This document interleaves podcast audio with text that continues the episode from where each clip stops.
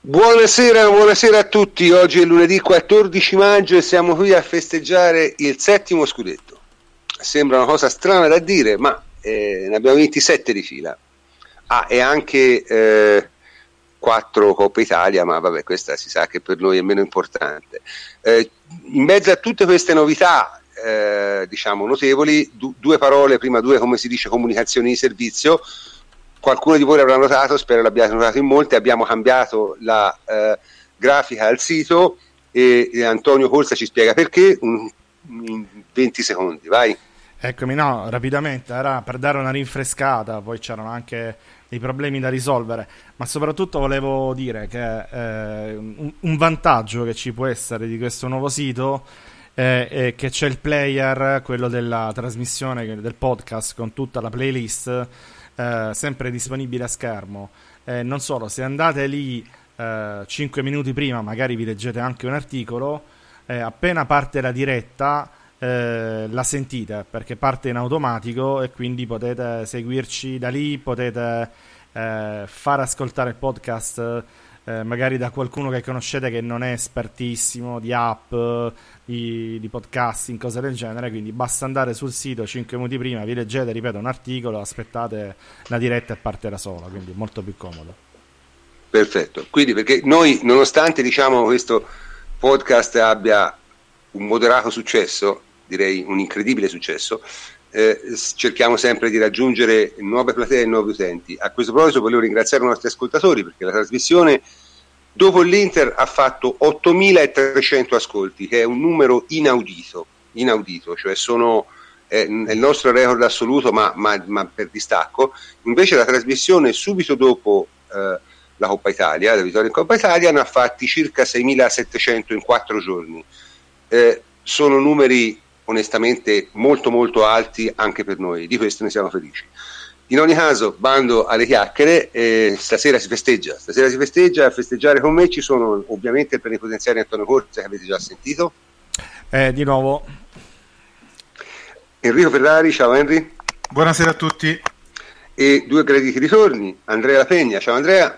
Ciao prof, buonasera a tutti. E Luca Rossi, ciao Luca. Ciao prof, buonasera a tutti. Allora, Davide, Davide Terruzzi c'è anche lui, ci raggiungerà più tardi perché aveva degli impegni di lavoro, ma non vi preoccupate, sarà con noi a festeggiare.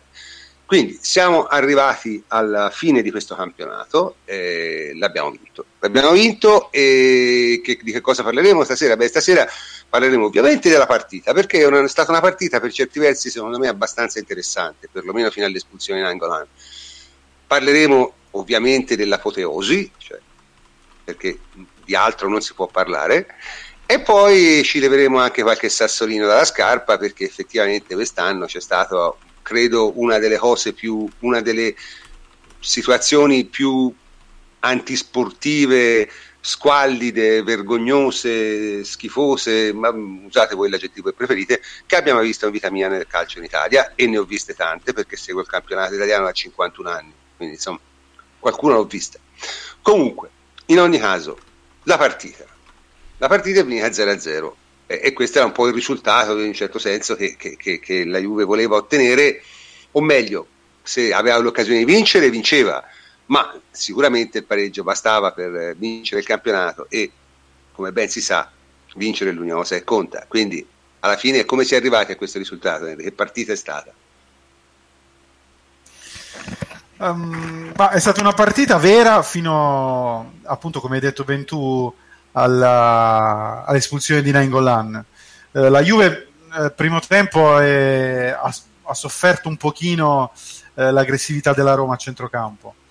Eh, però mh, la squadra era sul pezzo e e fare un, quel tipo di partita dopo comunque i festeggiamenti della Coppa Italia, dopo tre giorni, insomma, ragazzi, non è da tutti. Quindi significa che questi, quando vanno in campo, sono degli animali veri. Eh, dal punto di vista tattico, non c'è molto da dire, secondo me. Eh, la Juve ha, ha, pensato a gestire e a cercare di colpire eh, trovando l'uomo tra le linee. Eh, ci è riuscita non benissimo, però eh, alla fine ha dato sempre l'impressione di controllare la partita. Eh, ripeto, sì. tranne i primi 10-15 minuti in cui eh, magari la Roma eh, è partita forte, dove abbiamo perso per, poi con due palle sì, perché quello, quello, due sì. errori individuali. Quindi poi per il resto mi sembra che la Juve comunque sia stata dentro la partita e abbia gestito bene anche l'aggressività della Roma, con un buon palleggio, con uh, un, un, grande Dybala, dico, finalmente, eh, perché forse questa nuova posizione un po' ibrida lo ha eh, ulteriormente valorizzato per quelle che sono le sue caratteristiche. Ma Di Bala mi sembra faccia il trequartista d'attacco, proprio nettamente, cioè fa proprio il trequartista, nel senso non... Sì. Non sì, sì, sì, fa, il trequartista, mm, preferibilmente parte centrodestra, e, eh, però non disdegna anche di andare sull'altro fronte a prendersi la palla, a giocarla, insomma... Mm, eh, gran giocatore in questo momento, cioè, sta anche molto bene. Sì, sì, no, ma mm, ripeto, io ho avuto la stessa impressione che hai avuto te. Cioè, la Juventus ha, ha, fatto una partita, diciamo, molto, molto tranquilla dal suo punto di vista, ha, si è messa bassa, ha difeso in modo posizionale, ma in realtà la partita l'aveva sempre in mano. La Roma ha fatto quello che, che, che poteva fare e non l'ha fatto neanche male, solo che fare gol alla Juve a difesa schierata è un'impresa ci riescono due o tre squadre in Europa, ecco, mettiamola così, insomma. No, poi prof, diciamo anche che dal punto di vista tattico, poi magari eh, ci diranno meglio Luca e Andrea, ehm, loro all'inizio hanno provato a venire su anche con la linea eh, di difesa, però c'è stata un'azione che noi abbiamo sbagliato di mezzo secondo la, la, la giocata, se no abbiamo l'uomo in porta. Eh, probabilmente quello li ha spaventati perché l'abbiamo trovata con troppa facilità e non, ne, non sono più venuti così no, con no. la difesa, sono stati un, un, po' più lunghi e questo eh, appunto ha facilitato la gestione della gara della Juve. Sì, sì hai ma... ragione Harry, sì sì sì. No, Sta, di, questa cosa della difesa che, che, effettivamente è vero, la Roma ha avuto paura perché noi sono mancati uno o due tempi di gioco un paio di volte e se no veramente mandavamo l'uomo davanti a Allison. Eh, e questa cosa che la difesa ha avuto un po' paura, secondo me stata specialmente facile a non sentirsela troppo. Ha lasciato un sacco di spazio al centro per Dybala ed è proprio per questo che lui ha fatto una gran partita. Sì, ma anche questa è, una, è un'altra. Ma ripeto, i- ieri sera, proprio mentre in altre occasioni mh, non ero molto tranquillo, per tante ragioni, ieri sera mh, non, non, ero assolutamente, non davo assolutamente l'impressione alla Juve, sì, nel senso la Roma ha giocato molto la palla, però poi alla fine Poteva cambiare se loro facevano una delle due occasioni che Pjanic ha sciaguratamente concesso perdendo palla a quel modo. Ma una volta saltate quelle due, veramente la, la Roma era veramente difficile riuscisse a segnare a difesa schierata, quasi impossibile. Perché, vabbè, perché la Juve a difesa schierata è probabilmente la migliore squadra che c'è in Europa, cioè non, non ce n'è altre. Quindi, diciamo, non è che che c'era, c'era, molto molto da dire, cioè, eh, ma dunque l- c'erano un paio di giocatori no, che erano un po' osservati speciali. Uno era Nainggolan per il semplice fatto che gli sarebbe probabilmente toccato di marcare Di Bala, viste le posizioni in campo e se visto il risultato. L'altro è Pellegrini, perché Pellegrini eh, si mormora, si vocifera, si dice no? che sia nel mirino della Juventus. Ora io non ho grande stima di Pellegrini, o meglio, no, sbagliato diciamo, non ho elementi per stimare Pellegrini più di tanto, però mh, mm, ne parlano in molti bene, quindi magari... Co- com'è andata la partita, Luca? Mm, le gare di Pellegrini e Nainggolan?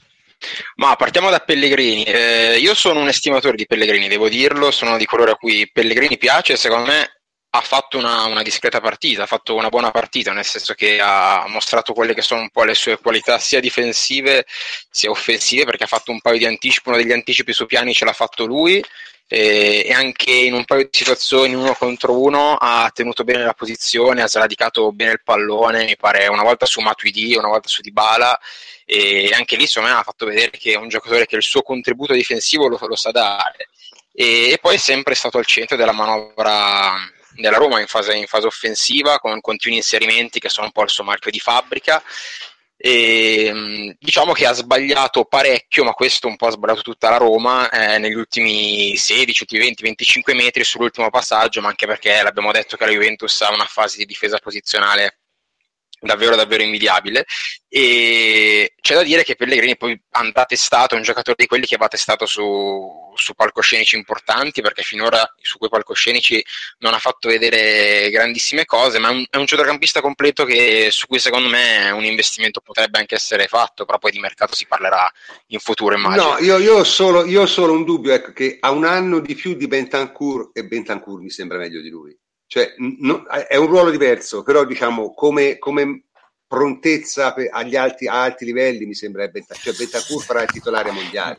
Eh, sì, Bentac- Bent- sì, sì, sì, sì, Dico solo che Bentancur secondo me ha una, ha una garra che, che, Pellegrini non ha, che forse deriva anche dalla, sua, da, dalla squadra in cui è cresciuto e, ed è un giocatore che ha dimostrato di saper giocare bene, senza paura, eh, col Barcellona Tori- eh, là al Camp Nou, con Real Madrid e non ha mai fatto, non ha fatto rimpiangere il giocatore che andava a sostituire. Quindi sì, Bentancur Vabbè, ragazzi, questo gioca a titolare nell'Albi Celeste. Esattamente. Cioè, è chiaro che non può aver paura, cioè, deve aver paura. Cioè, uno, uno, del 97 che gioca a titolare nell'Albi Celeste eh, eh, prof, ma non è, non è, una cosa da poco, cioè, da, da, tenere in considerazione, nel senso che purtroppo Pellegrini è cresciuto in Italia fino a due anni fa, eh, faceva fatica a trovare posto. Eppure, comunque, è, io lo seguo da parecchio, è, è, sempre stato un talento sopra le righe. Eh, si diceva prima di, di Pellegrini che eh, avesse fatto una partita dove ha fatto degli errori in, in in fase di assist, di ultimo passaggio, eccetera. Ma io dico che non è il lavoro di Pellegrini. Cioè, Pellegrini non è, un cal- non è un giocatore, non è una mezzala che deve andare. Scusate, mi correggono giustamente. Ho detto due volte Albi Celeste e ho detto una cazzata. È la Celeste la, la selezione dell'Uruguay. Grazie Federico Rossi per avermi corretto. Queste sono cose che non mi perdono. Vai. eh, quindi dicevo che secondo me Pellegrini non è il suo mestiere quello di fare l'assist, cioè non bisogna mettere Pellegrini in condizione di fare l'assist, ma Pellegrini è, uno, è un closer, è uno che deve andare a chiudere eventualmente l'azione perché è uno che ha tempi di inserimento in area di rigore è, ed è una mezzala che si sa buttare dentro, magari deve aiutarti a costruire, lì è bravissimo, però è uno che deve andare a chiudere ma, semmai l'azione, non a fare l'assist. Eh, sì, sì. Sì, infatti eh, l'ho detto perché ieri si è trovato in un paio di situazioni sulla tre quarti con la palla a servire a Geco e ha fatto un paio, un paio, di passaggi indietro di mezzo metro che se gliela dava giusta a Geco, soprattutto in un'occasione poteva tirare di destro in porti, invece poi Geco si è dovuto aggiustare e tirarla col sinistro. E ieri si è dovuto trovare un paio di situazioni, però effettivamente lui è un giocatore da, da inserimento, quello, quello senza dubbio ad ottimi tempi, grande, grande intelligenza, anche poi fisicamente è un giocatore che può farsi valere, quello sì. Certo. E Nangolan invece? Ma Nangolan eh, ha fatto la, la, sua partita di grande, di grande, garra, come al solito, di, di grande grinta. Di Bala diciamo che chiaramente l'ha fatto, l'ha fatto, un po' impazzire, effettivamente, perché Di Bala aveva spazio, ha fatto una gran partita e, e Nangolan si è, si è innervosito poi nel corso della partita. In effetti al, poi nel giro di 5 minuti si è prima preso un'ammonizione e poi la seconda su, su, un fallo che quando l'ho visto ho detto è andato lì per fargli fuori fallo lì, cioè è andato per fargli fallo per fargli anche male, molto probabilmente. Infatti anche vedendo De Rossi nell'occasione del fallo De Rossi guarda Nangolan e dice come dire ma che cosa hai fatto perché ti sei messo a fare questo fallo qui e quindi Nangolan eh, ha mostrato diciamo che, che, un arbitro meno scarso di Tagliavento lo ammoniva nel primo tempo perché a volte gli arbitri scarsi sono un danno anche per gente come Nangolan, perché un arbitro meno scarso di Tagliavento lo ammonisce nel primo tempo e probabilmente si calma. Invece così l'ha fatto picchiare per un tempo impunemente e gli ha dato due gialli nel giro di dieci minuti, che è proprio tipico dell'arbitro scarso, no? Dai. Sì, sì, sì. Sì, sì, senza dubbio. Poi per il resto ha fatto la, la, sua parità a centrocampo con grande presenza fisica e tecnica, perché comunque Nainggolan è un giocatore che quando è in campo eh, lo si sente, lo si è visto, eh, un paio di anticipi li ha fatti lui, ha messo un paio di volte in difficoltà Pjanic in impostazione, anche se Pjanic effettivamente non ha brillato per, per, per, per giocate, per, per concentrazione e, e, niente, poi ha fatto quell'errore sul, sulla munizione, di fatto ha chiuso la partita, insomma, nel senso che poi sì, è stata... Eh, i ritmi sono cambiati decisamente dopo. Certo, certo, prof, certo. posso dire una cosa su Nangolan? Certo, eh, anche due. Allora, Nangolan è un po' uno stronzo, diciamo. Ah, ecco, ma, certo, perché, ma perché quello è un fallo che se gli rimane 5 cm più sotto la caviglia gliela spezza. E mh, mm, siccome ce l'ha questo vizio, non è un, uh, la prima volta, non è un caso, eh, e quindi magari eh, è importante secondo me sottolinearlo. Perché questo modo di giocare, perché poi lui solo in certe partite poi ha, mm, un po' si, ha imparato a controllarsi, eh, con Spalletti aveva imparato, perché prima era un disastro da questo punto di vista. Eh, nonostante sia un, un, gran bel giocatore quando gioca a calcio. Eh, però questo fatto di fare queste entrate da dietro eh, a forbice con la gamba di richiamo che va sempre sì, sul che... piede d'appoggio, eh, no, questo, eh, no, questo, è, questo è cattivo, è, è, meschino secondo me. Eh, siccome ce l'ha, almeno a me dà proprio fastidio. Eh, sì, è uno che tende al fallo antisportivo, mettiamola no. No, ecco. ce l'ha, ma ce l'ha proprio. Ce l'ha proprio. Quando, sì, quando sì, punta, che ti vuole dare fastidio, che magari punta un giocatore, eh, le fa queste entrate. Era un po' so. che non le faceva, bisogna dire la verità. Però eh, secondo me gli saranno troppo credito a Nangolan. Quello gioca con uh, la vena chiusa a 90 minuti, quello che fa fa. Secondo me stronzo sì, ma nel senso di scemo, nel senso di stupido, non nel senso di meschino perché io non, non posso pensare che Langland lo faccia coscientemente. Eh, non lo so, Andrea. Io, io, l'impressione che ho dal campo è che lui poi sci- si sceglie cosa fare eh, perché magari fa 10 partite senza fare questi falli, eppure gioca sempre eh, a mille. Eh, però, insomma, l'intervento su eh, Dybala è un intervento brutto Secondo, secondo me. me. è un intervento che ha fatto per andare, cioè per andare quasi a far male, cioè consapevole di volerlo fare. E, sì, che poi e... è, una, è, anche una, è, anche una, delle ragioni per cui diciamo in nazionale non ha avuto un grande successo perché fai due o tre cose del genere in nazionale, mm, non, non, non, non, sei molto amato, ecco, perché metti tutti in, in grave imbarazzo, mettiamola così. Comunque. Veniamo invece a un giocatore della Juve, visto abbiamo parlato di due giocatori della Roma, parliamo di un giocatore della Juve. No? Eh, oggi Davide mi ha suggerito questo argomento, no? questo Rugani anticentravanti. No? Ma, ma, che cosa vuol dire Andrea Rugani anticentravanti? Allora, io sono molto contento che Davide ti abbia suggerito questo punto da mettere in scaletta perché alla fine tra tutto quello che è successo, tra la Coppa Italia, tra eh, lo scudetto vinto, tra i fiumi di birra e champagne, e quant'altro si è parlato molto poco di... Eh, a proposito di birra, scusate, chi, chicca dell'altra sera, Hövedes che stappa una birra con un'altra birra, cioè alla tedesca, meraviglioso, cioè un, un eh, gesto tecnico, un gesto tecnico straordinario. straordinario. Vai. Ehm, sono contento che abbiamo messo questo punto in scaletta perché effettivamente Rugani, eh, non dico che ha stupito, però Allegri l'ha utilizzato in un modo che ha quasi fatto gridare la, la redenzione. Anche noi ogni tanto non siamo stati teneri con Rugani perché effettivamente forse l'ultimo anno e mezzo diciamo, l'ha giocato sotto le aspettative. Però il modo in cui Allegri l'ha messo in campo, prima contro i Cardi nella partita di Milano e poi eh, sera con, ieri sera con, contro Geco, ha fatto veramente vedere le qualità di Rugani in marcatura. Questo perché ehm, sia Geco che i Cardi, almeno inizialmente, andavano a cercare Rugani come difensore su cui giocare. Giacomo lo sappiamo fa da ariete, raccoglie i passaggi lunghi e poi Mezzali e Ali si accentrano per prendere le seconde palle.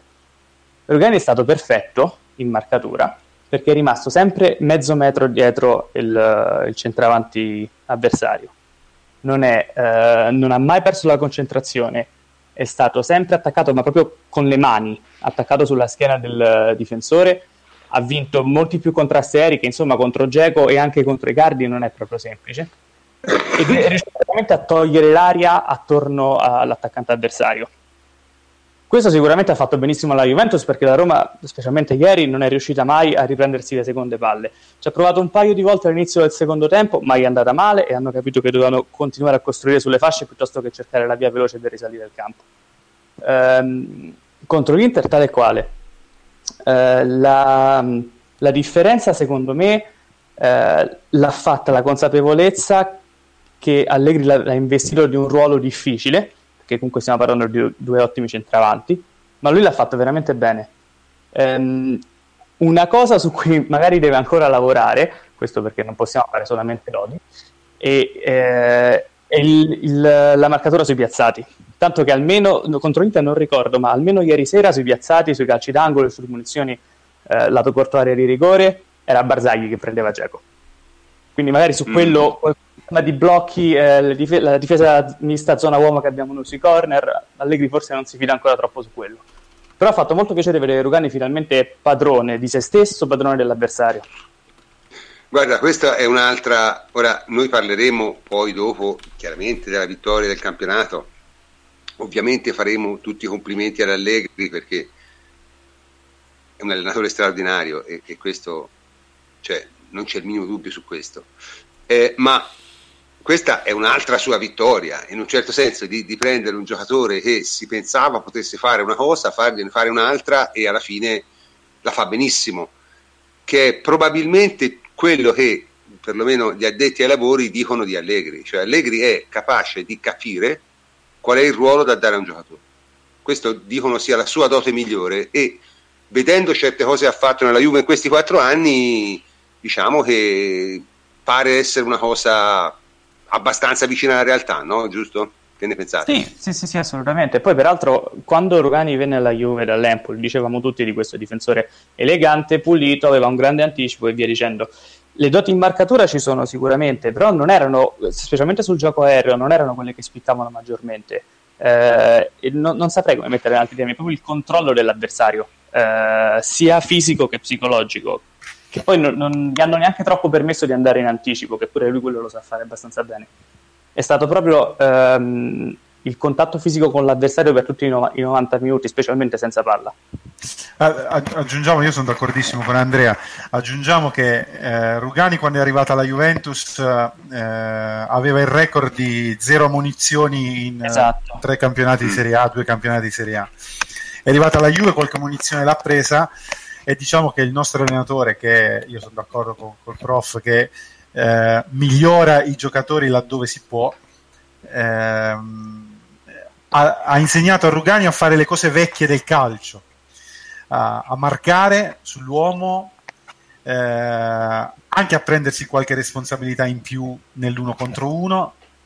Eh, è cresciuto tanto quest'anno nonostante eh, si diceva che dovesse giocare poco, no? E invece, certo. invece ci siamo ritrovati eh, un giocatore che ha giocato praticamente quasi tutti i big match eh, nel girone di ritorno. Eh, poi Geco ieri davvero non ha visto palla, quindi insomma, se è riuscito a marcare Geco, che comunque è un signor centravanti, secondo me è sulla buona strada Rugani. Sì, no, no, ma ripeto, vai, vai.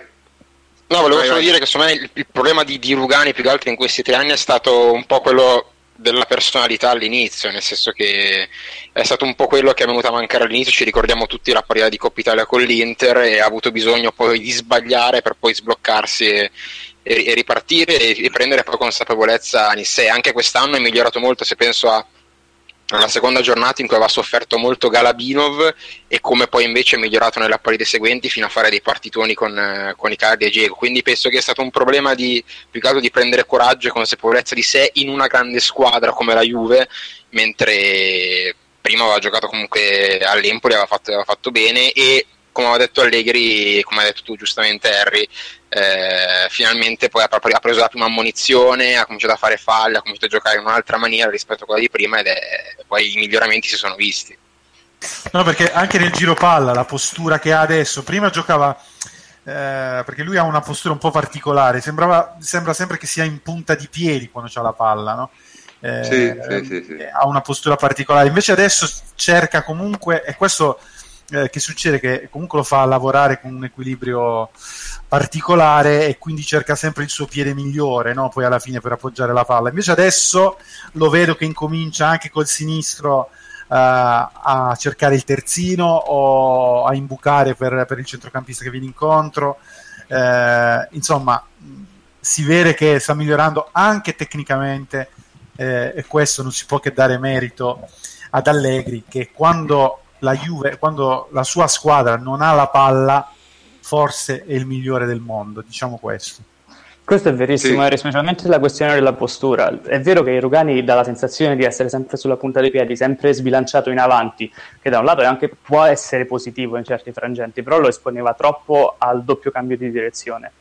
Lui soffriva gli uno contro uno prima effettivamente e anche migliorando, poi diciamo che Allegri non insegna la tecnica di base, come no, anche migliorando queste cose acquista più fiducia e poi fa le partite che ha fatto ieri.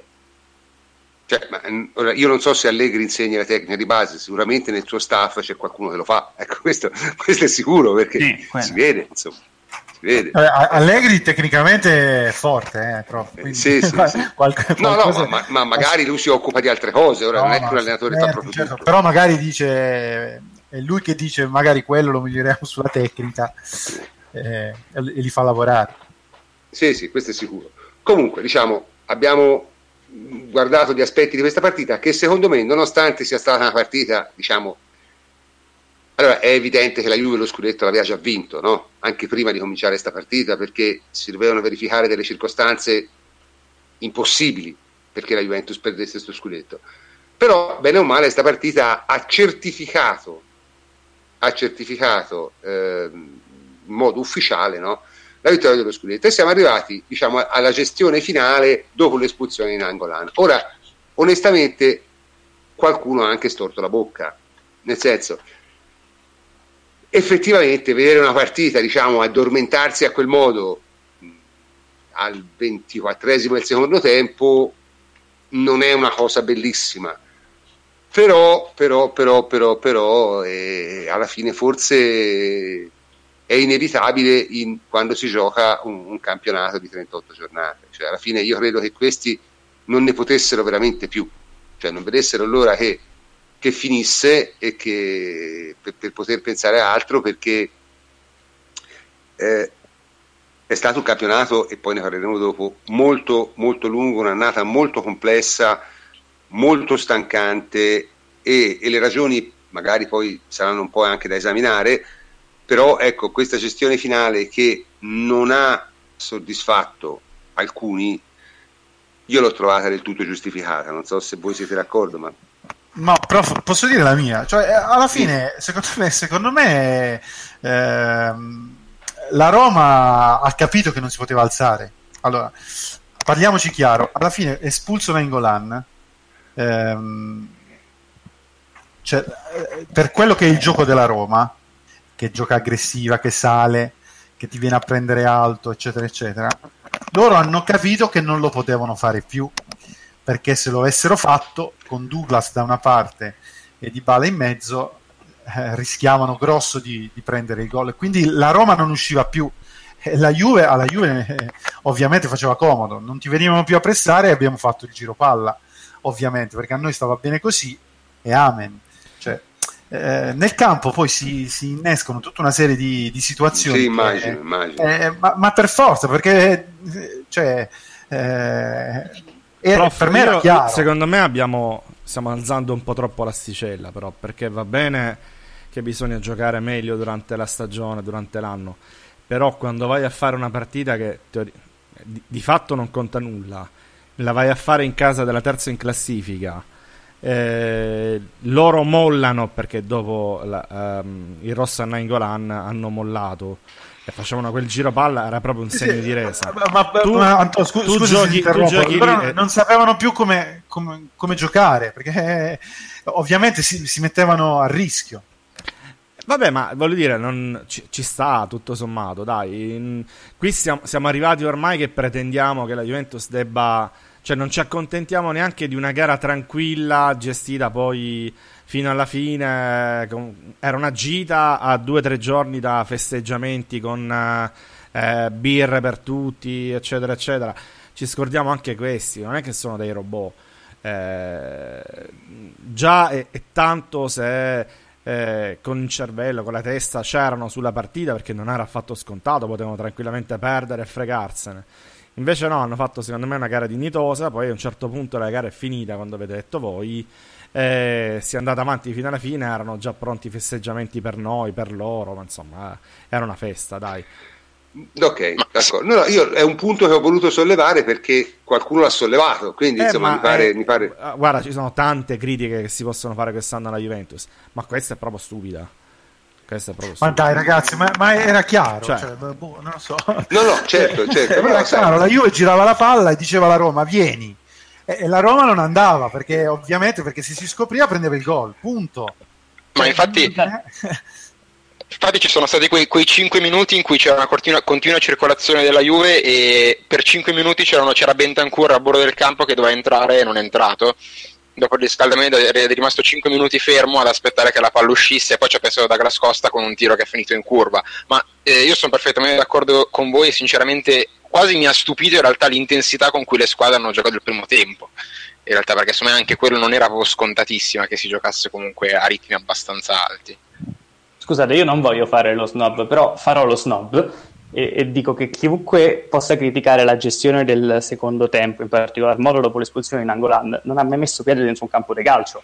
E queste eh, sono probabile. le dinamiche della partita. Pro- probabile, ma questa, sai, no. voglio dire, questa è la condizione della maggior parte di quelli che criticano. Eh? Quindi, cioè, eh, sì, eh, ma eh, la critica con veemenza, con ferocia, con astio, come se fosse una questione di vita o di morte, ma è una dinamica perfettamente ma sti cazzi, del subconscio. Le, le 20 non, minuti finali. Non è che ti metti a tavolino e decidi.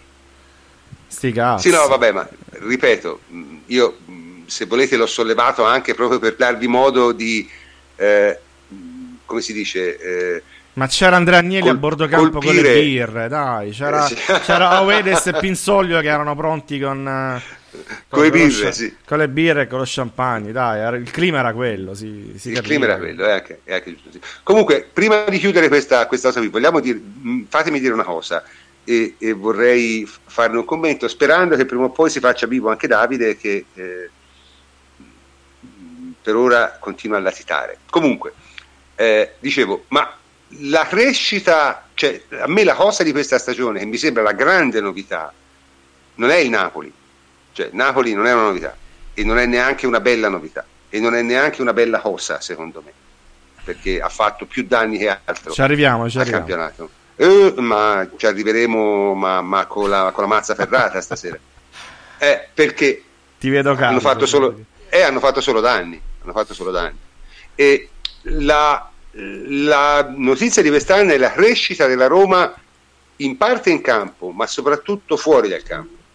Cioè, questa mi ha colpito eh, molto. A me non tanto, nel senso che poi, vedi, prof, eh, i giocatori sono quelli eh, giocatori della Roma sono dei giocatori, hanno dei leader, hanno dei giocatori di classe, hanno anche dei giocatori di un livello secondo me superiore a quelli del Napoli, perché ne hanno viste di più, perché sono giocatori internazionali, perché eh, anche in Italia hanno fatto di più eh, e quindi io quello me l'aspettavo. Poi se vogliamo l'unico vero grande dubbio di tutti no? era ovviamente sull'allenatore perché era un allenatore eh, non testato ad alti livelli però il gruppo c'era, però l'orgoglio di questi giocatori c'era.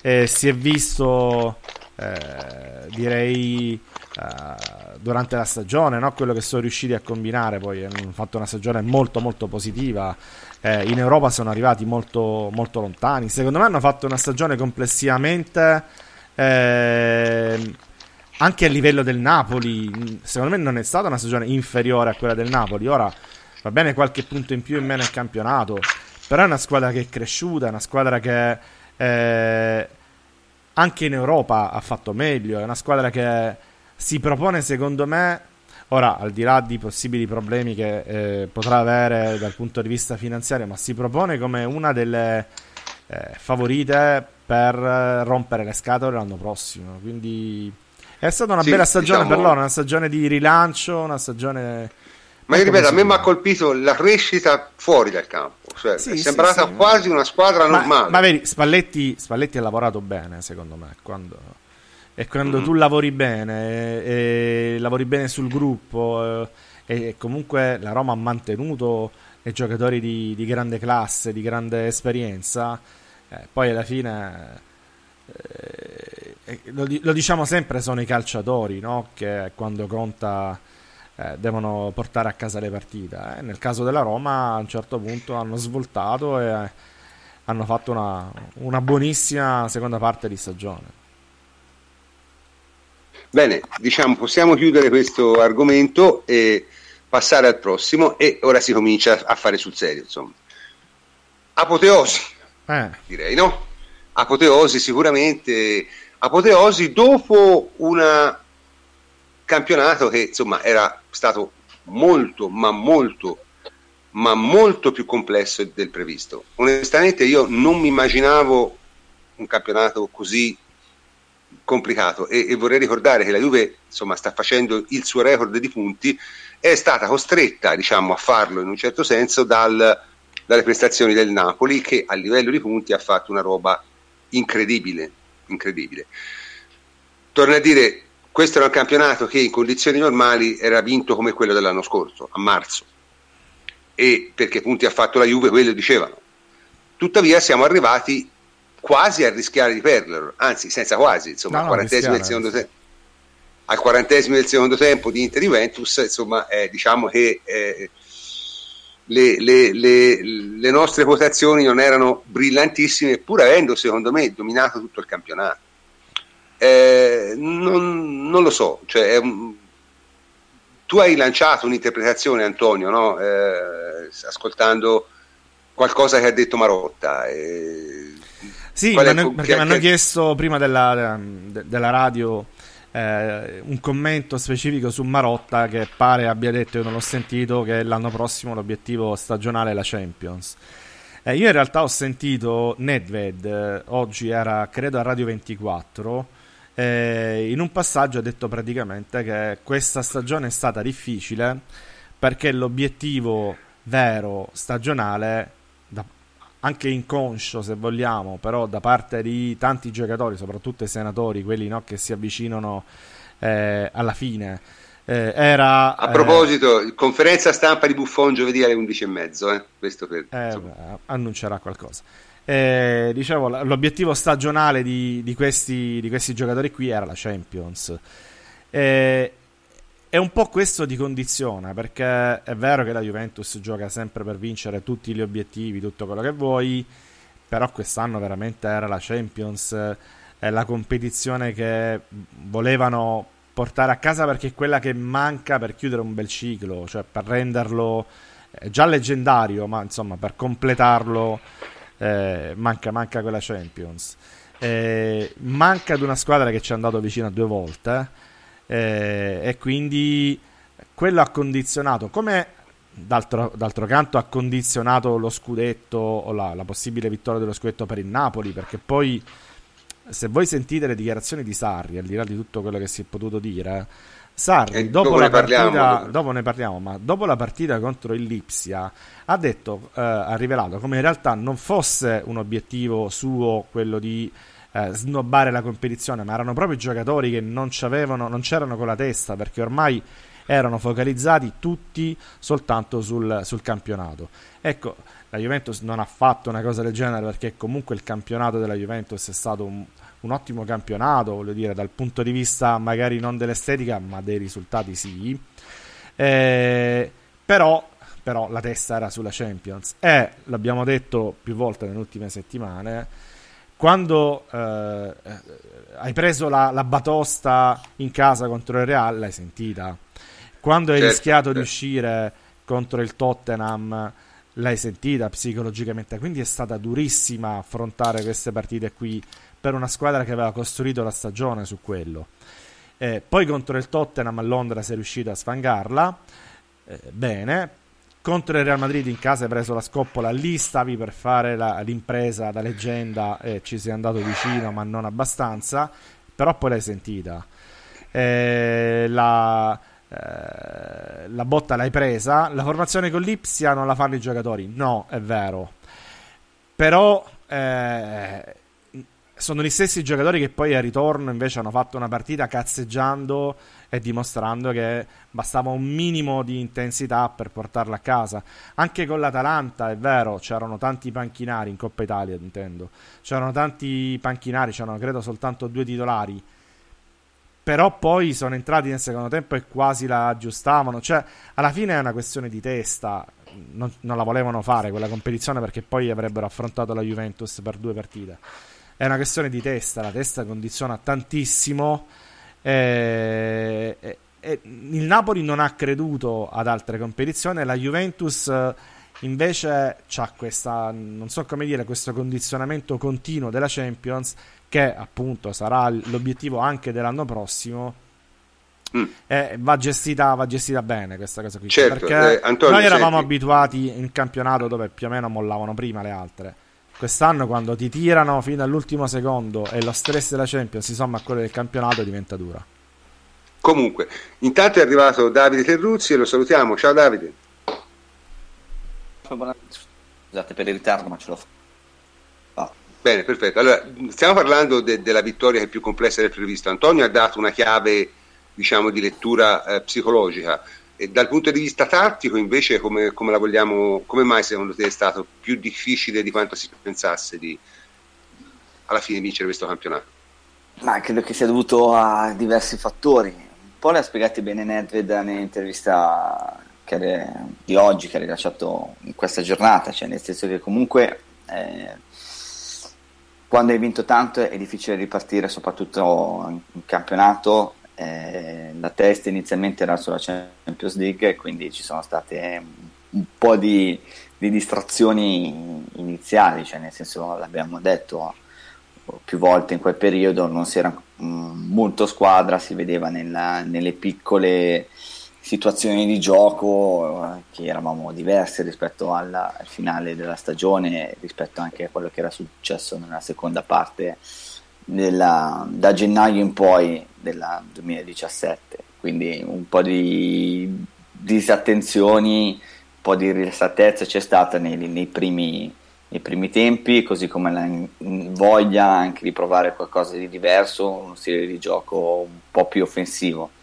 Eh, poi ci sono state anche delle difficoltà dovute al fatto che l'anno scorso ci sono state delle super annate da parte di Kedira e di Mandzukic, come abbiamo detto più volte, che avevano permesso un sistema di gioco. Eh, Allegri dopo la Sandoria è stato abile a capire che un, quel sistema di gioco non poteva essere più portato avanti eh, questa stagione e da lì la Juventus comunque ha ritrovato quella sua forza che abbiamo definito tante volte normale, tranquilla, e ha fatto la rimonta, l'ha compiuta e, e poi la Juventus è una squadra che ha l'obbligo, se lo pone se stessa, di essere competitiva su ogni fronte, quindi il calendario è stato ricco di impegni, la Champions è, stato, è stata giustamente la competizione a cui a un certo punto si sono puntate eh, le massime energie e, e, ci sono state delle delusioni come quella di, di Madrid che, che, ci ha fatto vivere eh, una settimana brutta come quella in cui abbiamo pareggiato a Crotone e abbiamo perso col Napoli. Poi sicuramente Napoli che ha puntato esclusivamente sul campionato perché sentiva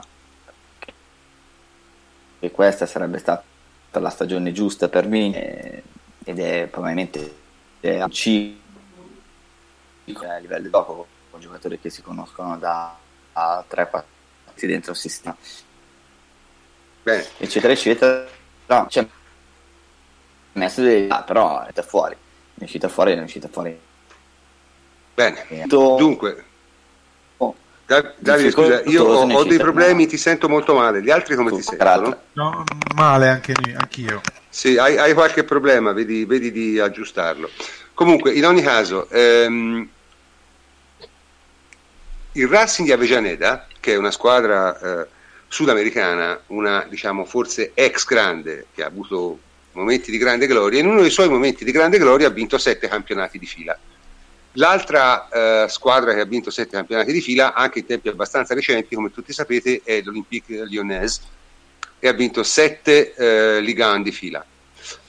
I- ieri sera eh, il Racing Avellanera è uscito su Twitter subito eh, per fare complimenti alla Juventus che è entrata nel club degli campioni, cioè quelli che hanno vinto almeno sette competizioni nazionali consecutive. Eh, va detto che questo non è ovviamente il record, ci sono squadre di campionati minori che ne hanno vinti molti di più, mm, che ne so, il Basilea ne ha vinti 8 per esempio, credo la Dinamo Zagabria ne ha vinti 10, cioè ne, mm, ma bisogna andare appunto ai campionati minori. Ecco.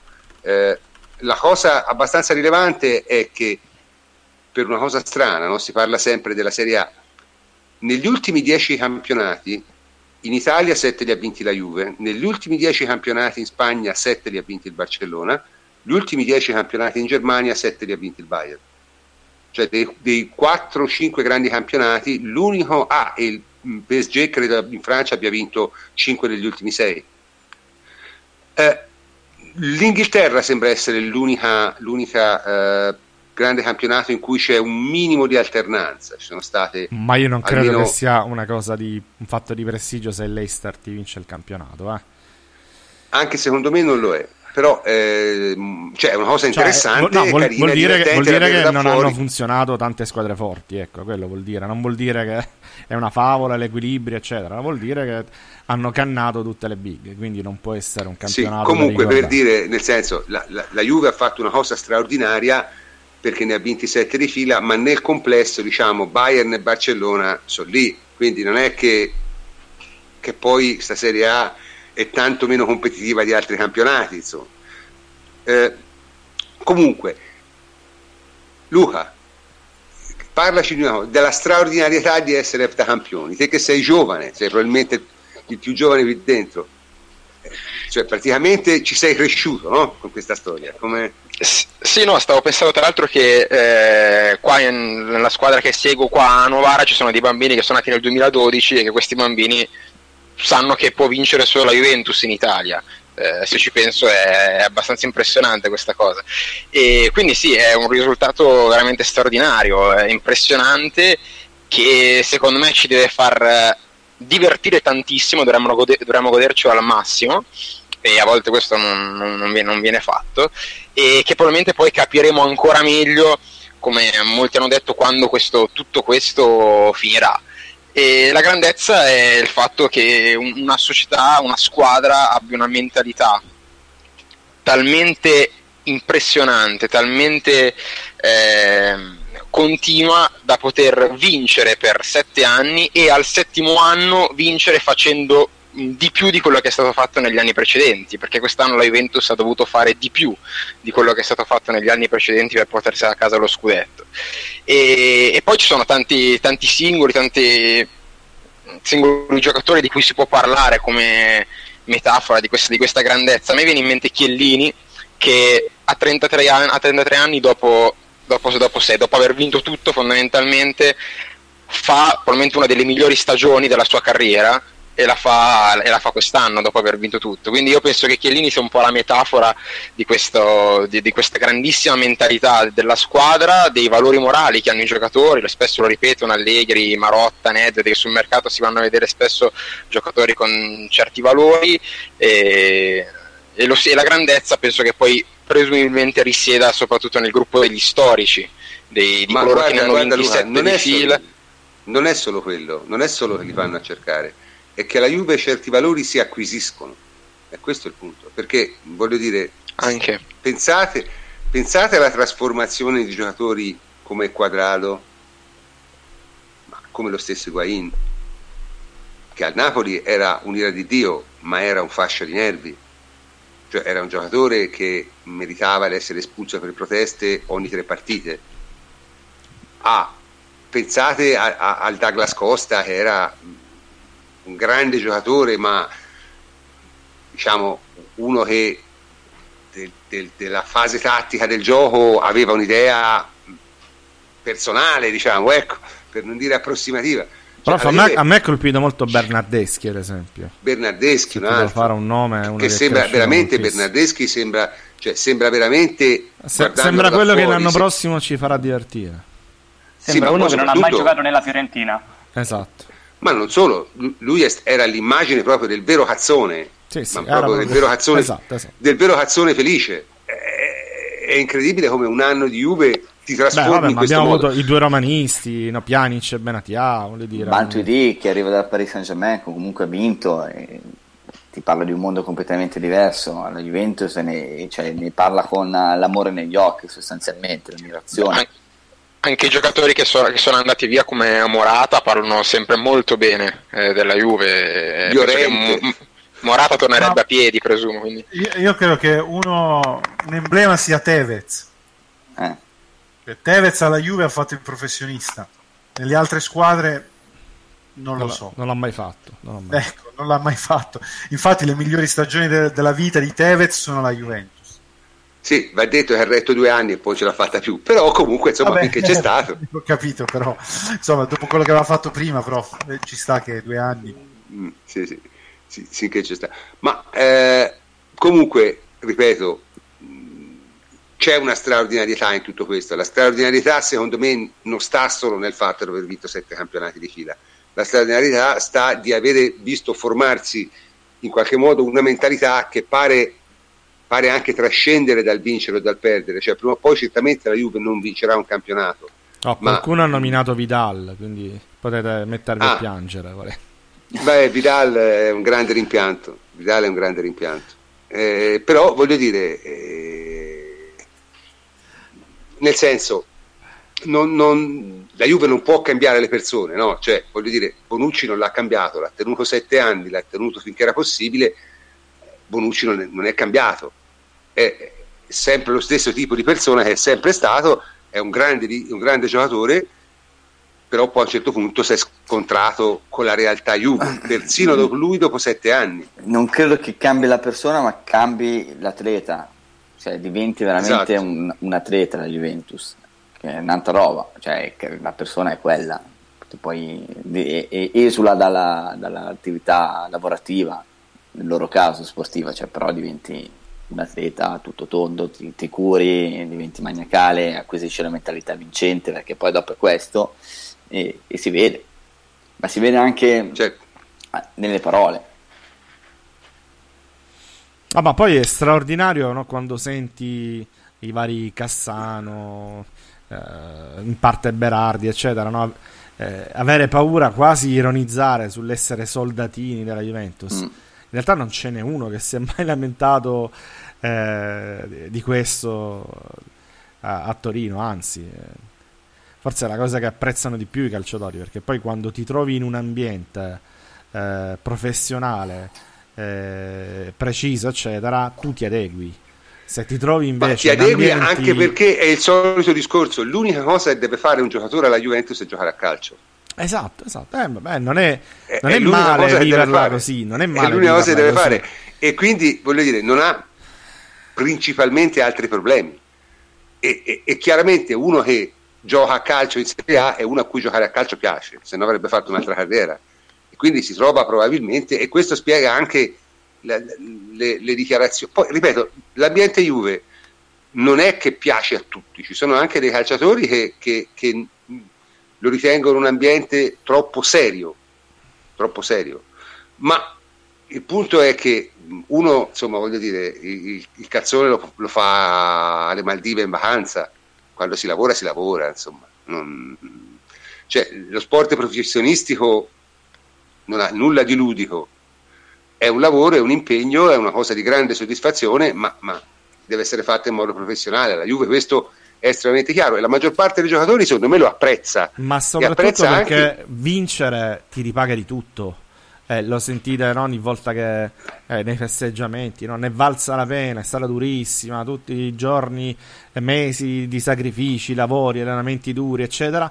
Però poi la vittoria ti ripaga ed è per questo Allegri, ma anche Conte prima di, di Allegri, era uno che ti faceva proprio festeggiare. Cioè ti faceva... Oddio, Conte una, un anno l'ha fatto poco e ancora ce lo ricordiamo. Però in generale eh, sono allenatori che ti fanno festeggiare perché devi festeggiare quando vinci, perché eh, si vive per quello, si lavora per quello, è una sensazione eh, che ti deve drogare, no? Uh, deve farti Sì, no, ma poi basta vedere, basta vedere i festeggiamenti fatti da, chi, da quelli che ne hanno vinti sette. Eh, appunto, cioè, appunto, appunto. No? Basta, vedere, basta vedere Licksteiner che tra dieci giorni non sarà più un giocatore della Juve. Cioè, nel senso, non, non... è chiaro che, voglio dire, una delle ragioni per cui la Juve ha cicli molto lunghi e, e, molto di, e, diciamo, e ne ha continui, cioè ne ha avuti molti, probabilmente deriva anche da questo. Certo, a volte l'alchimia ti riesce meno, a volte eh, no, perché meno... non, è, non, è, affatto scontato trovare motivazioni no. nelle vittorie, anzi, no, no, anzi, anzi, molto spesso succede il contrario, no? l'appagamento. La... Invece la Juventus, la straordinarietà, quello che dicono tutti, si, si, si, sente proprio la voglia di vincere, è esattamente questo, il trasformare le vittorie in motivazione per vincere ancora di più. E non è, ripeto, affatto eh. scontato. E, e poi secondo me la Juve... Scusa scusa prof, sì? non trasforma solamente i giocatori, trasforma anche gli allenatori. Eh, certo. certo. Cioè, eh, qua in sette anni allora, sono cambiati due allenatori, sono cambiati diversi giocatori, solo cinque sono rimasti. Eh, chi, chi, è rimasto è la società. E quindi grande merito va dato a Danielli, eh, a Marotta, a Pratici, eh, perché sono loro, cioè l'ambiente non sono i tifosi, l'ambiente non è i siti, i podcast, cioè l'ambiente è la società. No? Ogni giorno uh, la realtà è juventina, proprio lì certo. dentro a Vinovo. E quindi certo. il merito è, è, è loro. Eh, Comunque, qui, qui mi dicono...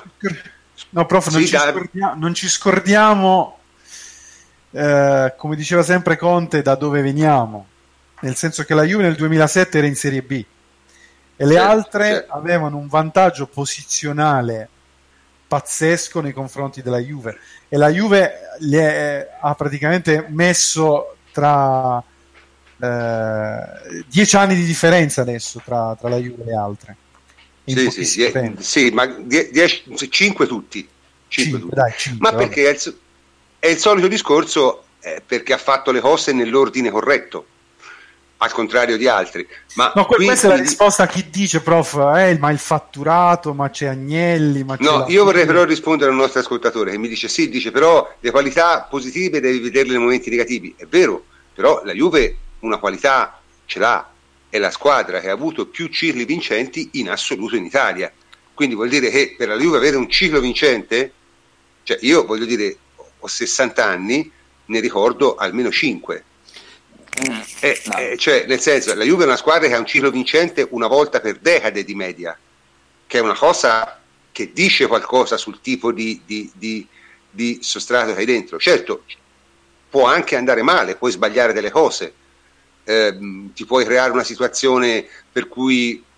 Però, insomma, in generale la Juve è una squadra che poi la via per vincere e per continuare a vincere l'ha trovata tante volte. Eh cioè non è un caso, nel senso sì, ok, vincere sette scudetti di fila è un, un, un di più, però insomma anche il ciclo di Lippi con quattro scudetti, quattro finali europee consecutive, non è la prima volta, ecco, voglio dire, la Juve ha una certa dimensione, dimensione di questo tipo. È chiaro che è un circolo virtuoso, più le cose vanno bene, più vanno bene.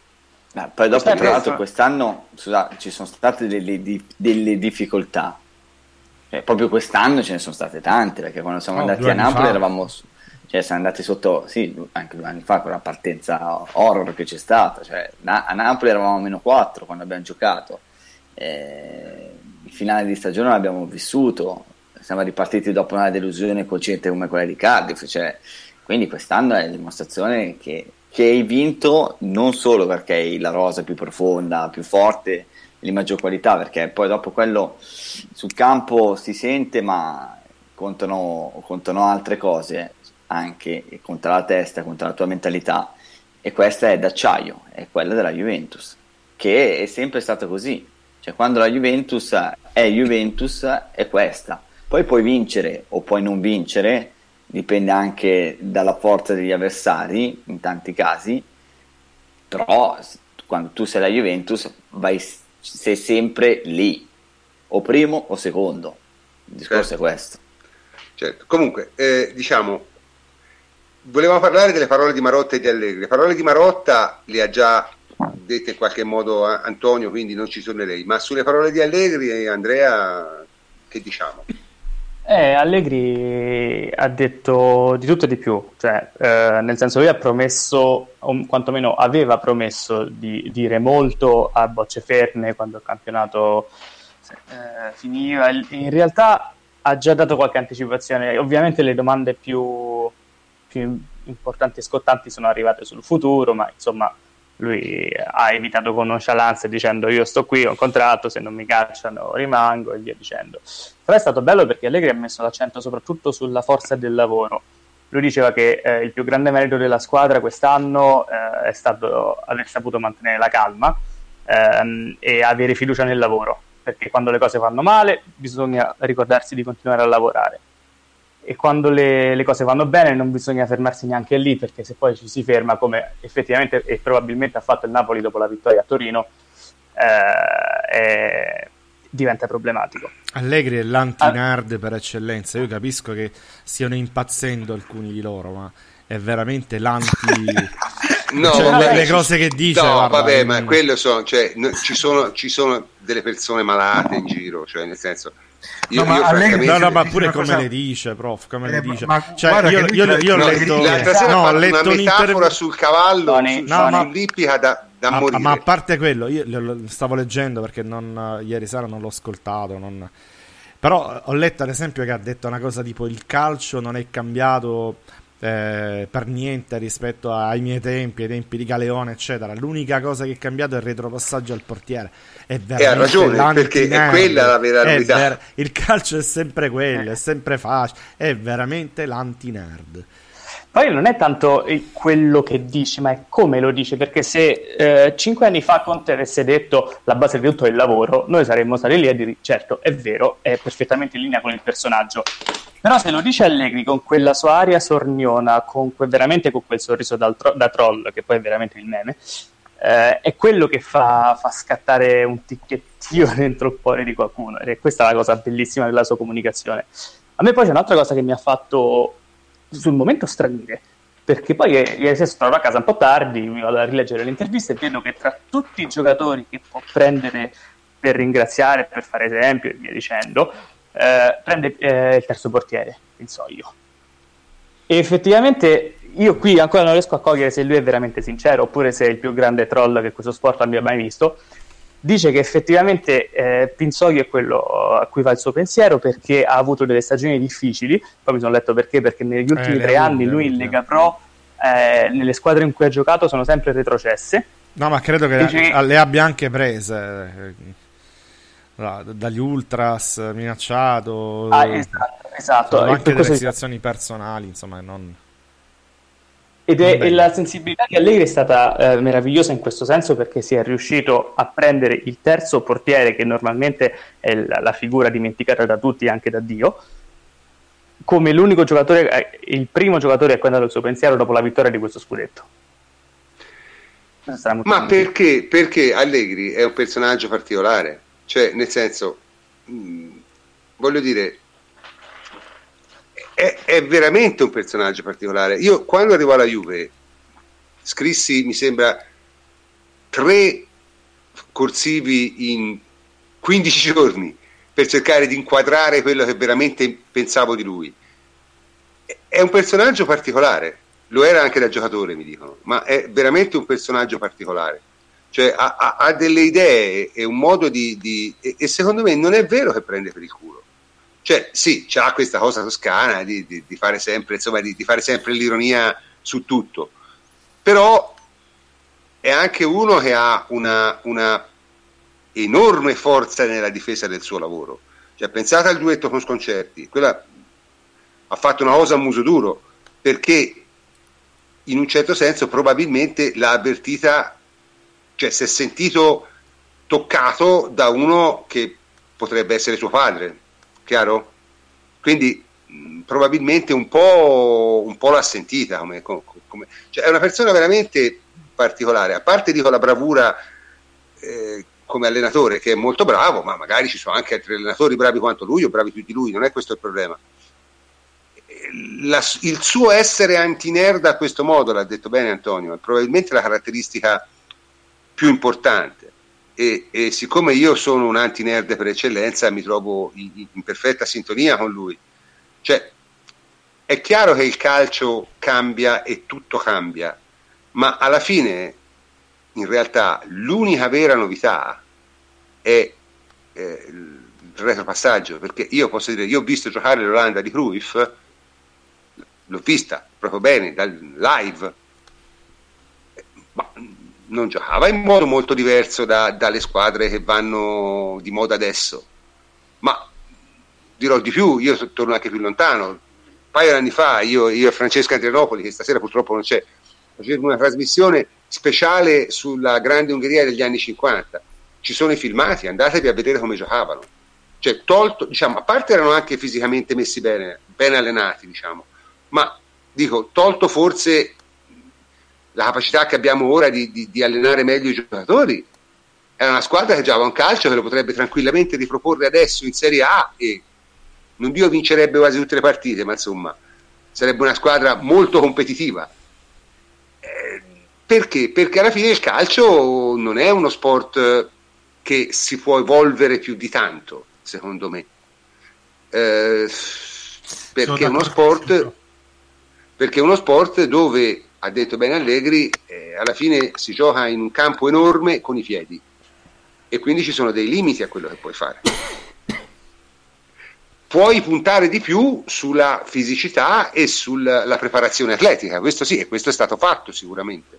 Però ripeto, se c'è qualche passionista, qualcuno si va a vedere le partite dell'Ungheria di Del Cuti e di come giocava, che ne so, Grosic, il portiere, che giocava come Neuer ora, nel 1953 quindi, nel senso, alla fine il calcio non è tanto... Poi, che c'entra? Ogni tanto ci sono delle innovazioni, ma queste innovazioni sono sempre in un filone... Cioè io non credo molto nel, nel money football, non credo molto negli, negli allenatori eh, da, da, da, portare, il laptop coach, no? Alla fine il miglior allenatore giovane che io ho visto è Domenico Tedesco, che arriva secondo con lo Schalke, ed è l'anti-nerd. Lui sì, davvero. Chiaro? Perché pratica un gioco che non ha nulla a che vedere con quello dei vari Tuchel, che ora ha firmato un contratto di due anni al Paris Saint Germain, buona fortuna a lui, e al Paris Saint Germain, ne avrà bisogno, e ai vari Klopp, ai vari... Cioè, nel senso, non, non lo so, boh, francamente mi sembra davvero che abbia ragione Allegri spesso e volentieri qui si parla come se si dovesse mandare razzi sulla Luna, quando in realtà il calcio più o meno ha questo, questo atteggiamento. Diciamo, qui dice bene Fede, ha detto uno, ha detto una cosa molto giusta, o si gioca di schiena o al massimo cambiano le regole, ecco. E comunque il calcio è notoriamente restio a cambiare le regole, quindi eh, credo che non vedremo enormi novità, ecco. Comunque, in ogni caso, eh, dopo aver parlato delle parole di Allegri, che, che sono cose abbastanza interessanti, introduciamo diciamo, l'ultima parte di questo argomento e sarà una serie di offese sanguinose nei confronti di, eh, del Napoli, di Sarri, di tutti quelli che hanno rosicato sulla Juve e, e del fatto che il giornalismo sportivo no, in Italia... Sta, sei, sei, stato troppo tranquillo finora, dai prof. È, è, no, me la sono serbata in fondo. Ah, okay. è, è decisamente morto. Quindi le parole di Chiellini. Chiellini ieri effettivamente qualche cosina l'ha detta, insomma, Davide, giusto? Eh, sì, ma il fatto è che mh, mm, nel calcio e anche nella vita, secondo me, soprattutto nel calcio, quando vinci hai ragione e, e puoi parlare, ma quando hai vinto definitivamente vai a parlare. E chiaramente Chiellini ha parlato da, da leader della Juventus, da giocatore anche della nazionale, che si ritroverà insigne, e, e giustamente ha detto alcune cose. La prima è che la Juventus si carica anche dell'odio altrui, Cioè, la Juventus, per dire, ha vinto il campionato e sono arrivati i complimenti social solamente di tre squadre, se non sbaglio. Sampdoria, Roma, Genoa Ro- e Roma. Anche la Lazio, credo. Lazio non lo so, di sicuro so cioè, tre o quattro. Che è una cosa da vergognarsi, eh, diciamola subito. Cioè, è una cosa da vergognarsi. Sette campionati, cioè l'Inter l'anno scorso, quando c'è stata la finale di Champions League, se ricordo bene, ha fatto i complimenti al Real Madrid. Per sì, dire. No.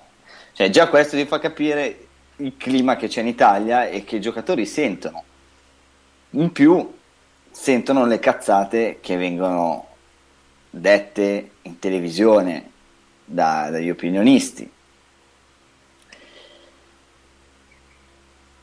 Le leggono sui giornali, anche oggi sulla Gazzetta e su Repubblica sono uscite... È una vergogna, ma, ma ne parliamo dopo di questo, me lo sono osservato dopo, me lo sono osservato dopo.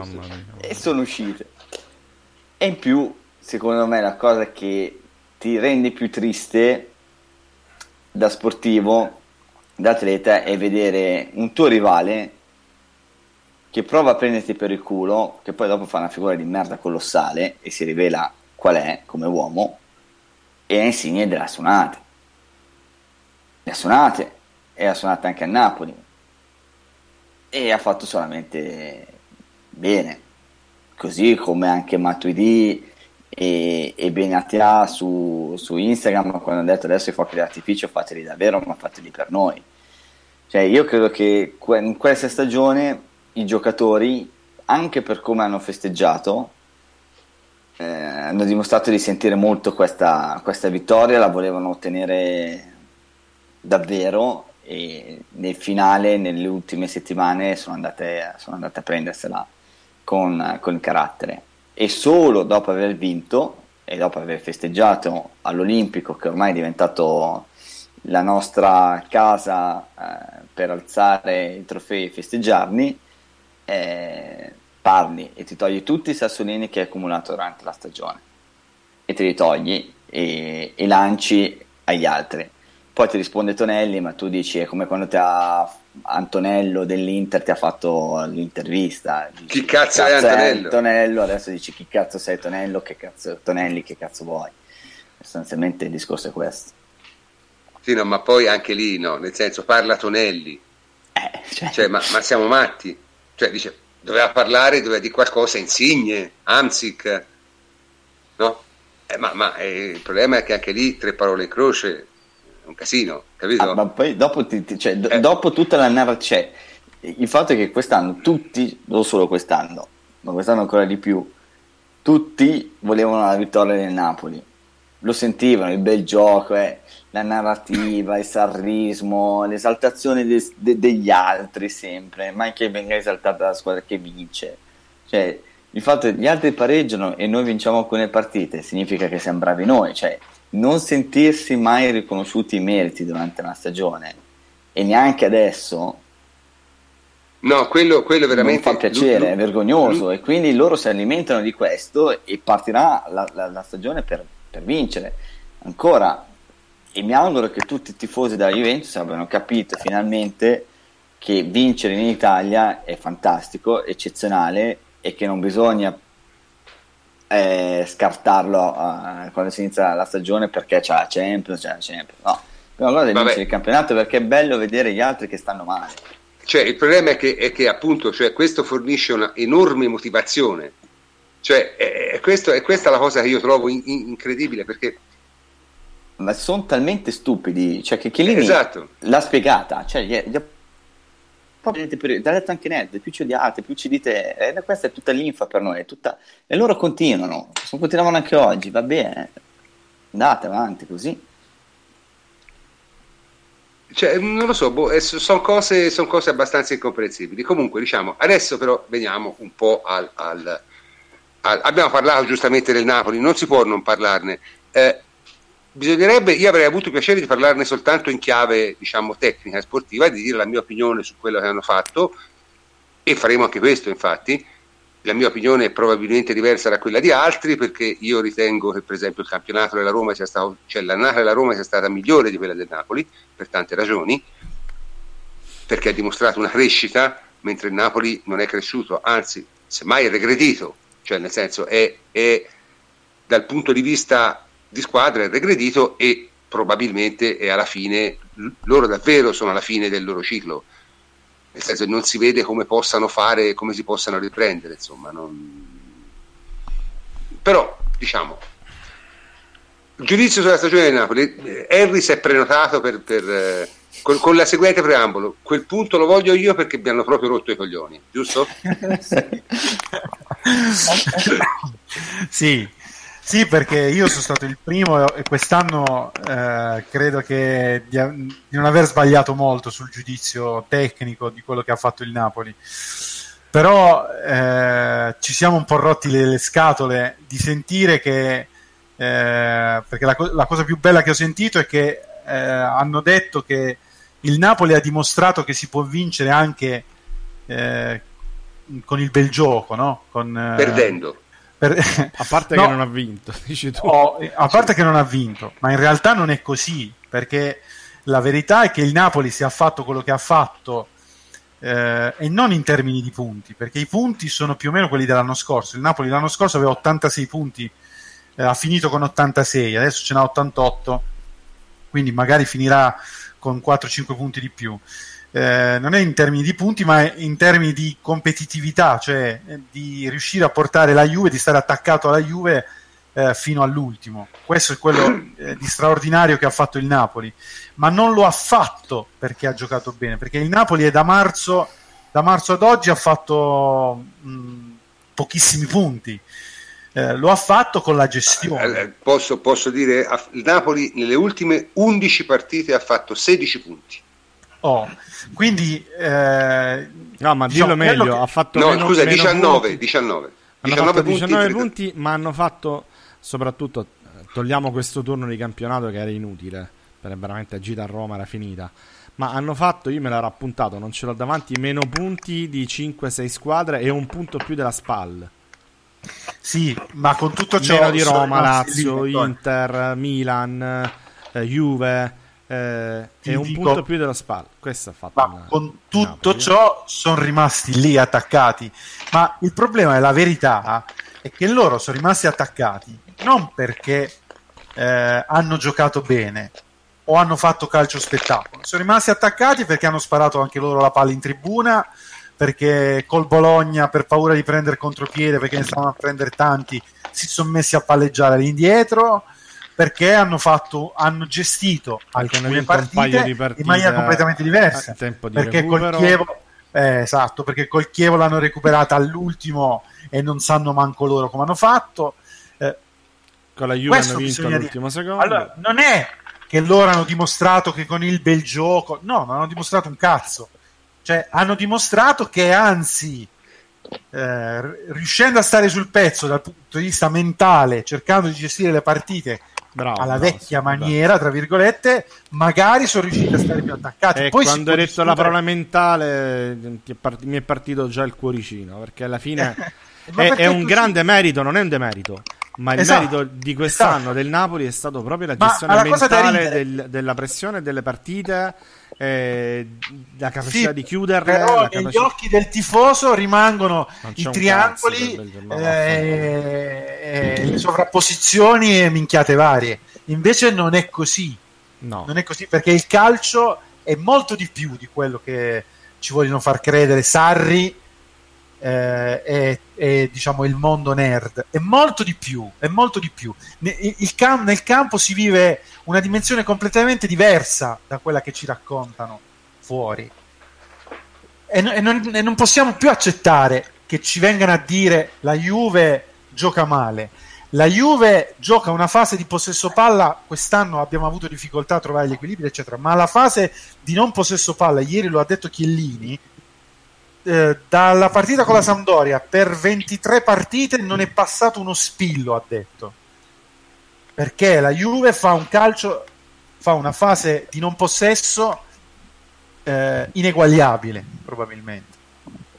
quello sì è un grande Vole, volendo è tattica ma infatti quella, eh? volendo è tattica sì, cioè, beh, scusate sì Luca No, io volevo dire infatti che molto spesso è stata fatta una do- delle, molte domande che sono state fatte da Allegri riguardavano il bel gioco, il Napoli, eccetera, eccetera. E Allegri la prima cosa che ha sempre sottolineato come risposta a queste domande è che il Napoli vince, vinceva perché giocava bene in fase difensiva, cioè ha sempre esaltato la fase di non possesso del Napoli e il, come gestiva le partite, il fatto che prendeva pochi gol. Non ha mai, cioè non ha mai diciamo, abboccato, poi Allegri lo sappiamo è è in gabba da un punto di vista comunicativo, però ha fatto vedere un po' la realtà tutte domande che tutto l'anno si sono concentrate sul gran bel gioco del Napoli e tutta quella narrativa che abbiamo sentito tutto l'anno. Eh, sì, poi, poi io, scusate, no, io vorrei però dire, vorrei finisco, dire però un attimo. Finisco, no, fammi dire una cosa, poi sì, vai, vai. Allora, io vorrei dire, Henry ha giustamente citato eh, il, il, fatto che, che, ci sono delle persone, appunto, del mondo nerd voi vi dovete rendere conto che la maggior parte di quelli che voi vedete diciamo, sparare giudizi e improvvisarsi match analyst su internet sono degli onanisti seriali con la laurea triennale in scienze confuse. Quindi, e non hanno mai fatto sport in vita loro. Questo, questo, questo va capito perché insomma ora io non dico va bene che questo è un paese dove diciamo le competenze eh, la capacità è, non sono considerate un valore, anzi direi, visto e considerato chi ci sta per governare, sono un disvalore in questo paese in questo momento. Però insomma poi nella realtà le cose funzionano in un altro modo. Vai. Ah, io volevo aggiungere una cosa a quello che aveva detto Harry, visto che adesso Harry ha perso il momento, mi sono inserito io. Eh, avete presente la scena dall'ospedale psichiatrico di Arancia Meccanica? Io prenderei quei due minuti che si è fatto Harry poco fa e li sparerei 24 ore al giorno ai vari Caressa, Bergomi, eccetera. È tutto il giornalismo italiano che si è fossilizzato su questa narrativa di, del sarrismo e del Ma con l'alza palpebra? Quello lì sì, assolutamente, quella. Ah, fantastico. Mi offro volontario. Questa narrativa del bel gioco, che per carità è un gioco assolutamente divertente, siamo i primi. Ehm, trascurando completamente tutte le altre componenti che siano di livello tecnico, che siano di livello mentale, che siano di livello atletico e di qualsiasi altra dimensione di cui questo sport si compone. Che un, non solo è un giudizio qualitativo fortemente limitato e limitante, ma è anche un'offesa alla loro professione. Scusa, prof, ho anticipato quello che, di cui volevi parlare dopo. Ah, vabbè, ma... c'è sempre. Non, no, io, io, volevo solo aggiungere che, eh, che Sarri ha dimostrato ancora di più di essere un ometto eh. perché ha, ha, detto delle cose fuori dal mondo e cioè, non ci arriviamo a Sari, ci arriviamo a non sa vincere. No, no questo era per, per chiudere su, sul Napoli no, non sa vincere, no, non sa io, vincere io, io, esatto. guarda no, io, io ieri quando ho letto quello che quando ho letto quello che ha detto ieri sera mi sono veramente arrabbiato. No pe- però prof, per... c'è, c'è una premessa c'è una premessa. Sì ed è la stessa che vale anche per De Laurentiis ed è quello che mi ha fatto incazzare a me. Non il fatto che abbiano detto quelle puttanate ma il fatto che una o due settimane fa prima abbiano detto l'esatto contrario. Allora ah, non, è possi- no, non è possibile perché c'è una spiegazione che non è eh, il fatto che siano rincoglioniti ma è un'altra. Ma non è possibile che ti caghi addosso così e ti vendi ti prostituisci così intellettualmente perché veramente così non hai più il mio rispetto. Io non ho. Abbiamo scherzato con Sari tutto l'anno, quello che vuoi, anche con De Laurentiis. Ci divertiamo ogni volta che dice le sue puttanate. Ma è lo stesso De Laurentiis che ha detto che la colpa della eh, non vittoria dello scudetto non è stata di Orsato, ma è stata della rosa troppo stretta, della turnazione fatta male, de, del fatto che abbiano pensato soltanto a una competizione lasciandone altre due, eh, del fatto che erano scoppiati eh, fisicamente perché non c'era la turnazione, perché non mi hanno usato i giocatori così e colà. Questa è la verità poi l'hanno contestato a De Laurentiis e il giorno dopo ha cominciato 8 punti, mi mancano 8 punti ladri, a fare il capopopolo, no, d'accordo, il cap- questo, questo è chiaro. Sarri, Sarri la stessa cosa. Beh, insomma, però Sarri, Sarri, Sarri secondo me ha dei brutti Fa- sì, però ha fatto la stessa cosa. Se tu ti ricordi quando le ultime due puntate abbiamo detto Sari si sta mettendo in vetrina, troppo tranquillo, mm. onestissimo, ha detto che è un problema mentale, ha detto che è un problema che non ce la fanno, che non sono del livello della no, Juventus. Ma ieri, ieri, ha confessato che loro praticamente non hanno giocato eh, la Coppa Italia, la, Super, la Champions League, l'Europa League, perché il popolo eh, gli ha chiesto di vincere contro la Juventus. Ah, eh, questo è dilettantismo. Allora Sarri siamo al becero populi- No, è una bugia, è una bugia. Ma proprio perché è una bugia no, siamo chiaro. alla veramente al populismo di, di basso livello. E mi spiace, mi spiace questo. No, perché... però vedi, vedi io so, so, a me non dispiace perché secondo me è perfettamente nel personaggio. Cioè, nel senso, Sarri è sempre stato così. Lo era i, nei dilettanti, lo era in eccellenza, lo era in uh, promozione, in Lega Pro uh, 2, in Lega Pro 1, cioè è sempre stato così e non a caso ha litigato ovunque. Cioè ha un, un, un track record di, di, di, Cassini a livello mh, mm, notevole, insomma, nel senso, non a caso poi è arrivato, perché l'allenatore è bravo, se bravo a quel modo arrivi in Serie A a 55 anni, qualche ragione c'è, insomma, no, nel senso, non è che sono tutti scemi, è chiaro? Quindi il discorso è, quello dato noia è che c'è una regola nello sport e forse anche nella vita, che è quella che quando te perdi fai il famoso concession speech, cioè in cui dai atto all'avversario di aver giocato meglio di te. È un obbligo sportivo che chiunque abbia fatto sport conosce, lo puoi anche fare a denti stretti, ma lo devi fare perché fa parte dell'etica di quello che ti dà da mangiare. Piuttosto bene pure. Ecco, ieri sera lui ha fallito, fallito in modo clamoroso questa parte qui. E a me spiace, L- te... l'anno scorso eh, l'ha fatto Pioli, quando fu sì. all'Inter, eh, sì. due anni fa credo, quando, quando, è stato. E anche lì malissimo, malissimo, malissimo. Queste sono le cose che gli allenatori non devono fare, cioè gli allenatori devono... Gli, allenato- gli allenatori sono uomini di, di, sport, di campo, non devono cadere in queste cose qui. Io le, le accetto, tra virgolette, da parte di eh, di chi non è un uomo di campo, anche presidenti, anche eh, tifosi, eccetera, ma dagli allenatori no, queste cose qui no. Ma, no ripeto, secondo me è, è, è, veramente una cosa molto grave e devo dire che raramente, raramente l'uomo, l'uomo, del, del calcio, l'uomo della potenza del calcio contro tutti, il Davide contro Golia, quello che con il gioco riesce a colmare qualsiasi gap e poi parla ancora la Juve è potente. No, ma, ma se, poi hanno giocato, anni, hanno giocato, abbiamo giocato 14 volte su 16 dopo di loro, ma vai a fare in culo, scusate. Se, sei vecchio di 50 anni, queste puttanate. Cioè, nel senso, ma cos- dove pensi di essere? Alla Puoio Pelli? Non lo so. Ah, non lo so, a Alzarte Arcangelo di Romagna. Do- dove sei? No, ma perché la... male, male, male, male. No, perché male. la Juve ha giocato la Champions, voglio dire. questo ha giocato sì, dopo. Cioè, è questa la cosa che, che, che, fa, che fa. Perché è, è, questa, è questa caduta qui che a me mi ha fatto veramente arrabbiare ieri sera. Arrabbiare relativamente, eh, perché poi insomma, intanto chi vince ha sempre ragione. Quindi, eh, però è una cosa indecente. Cioè, nemmeno il concession speech sai fare.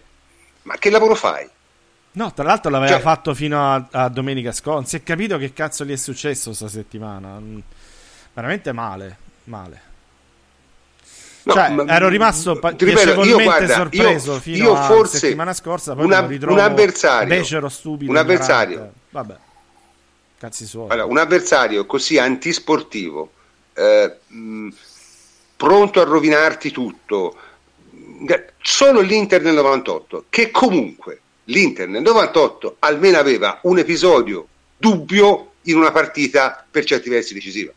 Cioè questi hanno costruito una narrazione terrificante sul, giallo, sul primo giallo di Pjanic o sul secondo giallo di Pjanic. Ma ci rendiamo conto di questo o no? No, non so. Cioè, ci rendiamo conto che questi hanno detto che hanno perso lo scudetto perché la Juve ha vinto con l'Inter e loro erano alberga la guardavano. No, loro hanno perso 5 punti a Firenze e Torino. E la verità è quella. Io eh, non so chi l'ha detto, ma eh, se loro avessero fatto il loro contro la Fiorentina, che non era facile, secondo me la Fiorentina era più forte del Napoli in quel momento, avrebbe spaccato il culo a prescindere dall'espulsione ed è una scusa quella che stanno trovando. Perché la Fiorentina è una grande squadra che ha fatto una grandissima seconda parte di stagione, forse la squadra più bella dell'anno. Eh, e merita anche un po' di rispetto. Lo dico io che voglio dire, non sono propriamente un fan della Fiorentina, no? Quindi... Ma eh, se loro avessero fatto il loro, cioè vincere contro la Fiorentina e contro il Torino, che non aveva niente da chiedere al campionato, la Juventus sarebbe stata costretta a vincere a Roma. Questo lo dice la matematica. E io non so se certo. la Juventus due o tre giorni dopo una finale di Coppa Italia avrebbe trovato la forza mentale di andare a... Cioè, era sicuramente si era molto sarebbe difficile. stata la, una finale, sarebbe stata una partita da 1x2 difficilissima per la Juventus. Allora, se tu fai il tuo, arrivi lì, vinci, la Juve vince, allora posso anche accettare che dici, vabbè porca, se, se non avessero vinto con l'Inter ci può stare anche umanamente, lo posso capire, è già successo, quante volte ci si è lamentati, ma se tu non fai il tuo no.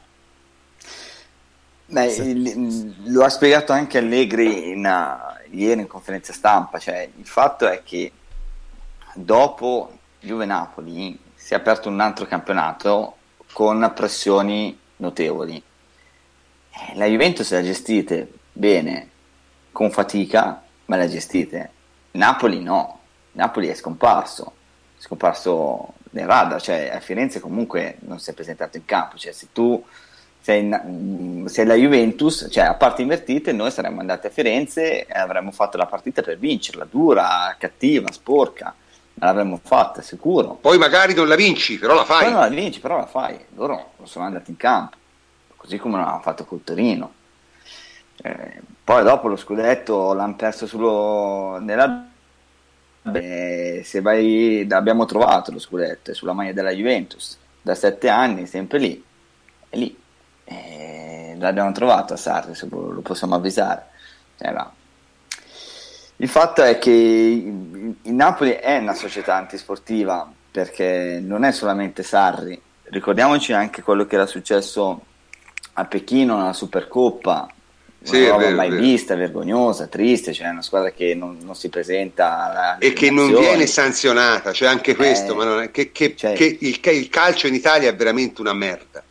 Quello cioè, che ha detto comunque De Laurenti una cosa, settimana... fai una cosa del genere in qualsiasi campionato europeo ti, ti sbatacchiano, cioè ti fanno nero. Eh, cioè te non ti presenti alla premiazione del trofeo del primo trofeo della tua federazione cioè, ma io ti fo un culo come un cappello da prete.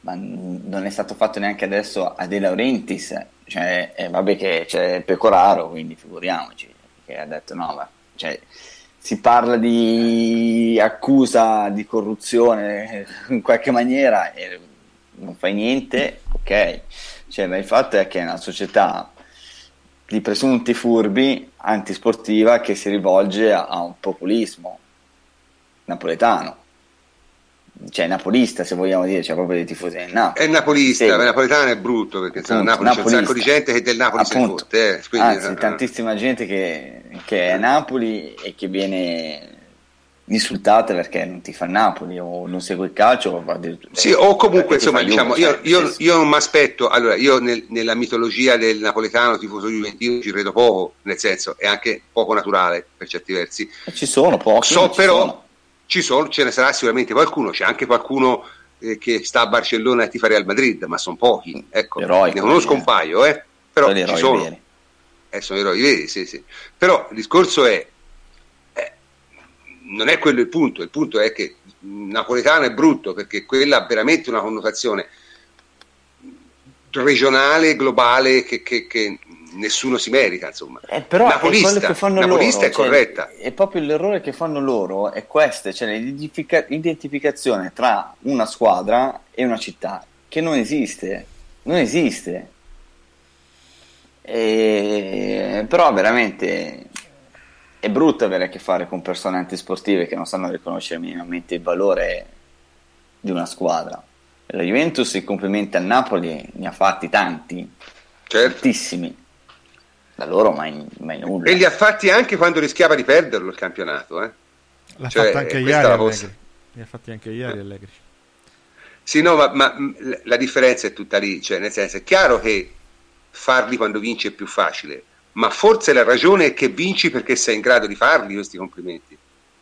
Cioè, se te prima non riesci a fare, a concedere la vittoria agli altri, molto difficilmente riuscirai a vincere te. Questa è una costante dello sport. E per questo dico che la Roma invece, mm, chi lo sa, eh? perché un prerequisito fondamentale per vincere è riconoscere la vittoria degli avversari. Chi non riconosce la vittoria degli avversari nello sport non vince mai. Questo ve lo dirà chiunque abbia fatto sport. Sono d'accordo, non, impara. non per niente hai citato la Roma che si è accodata alla Juve. Eh? Certo. Cioè, nel senso che dal punto di vista dirigenziale sono due società molto vicine.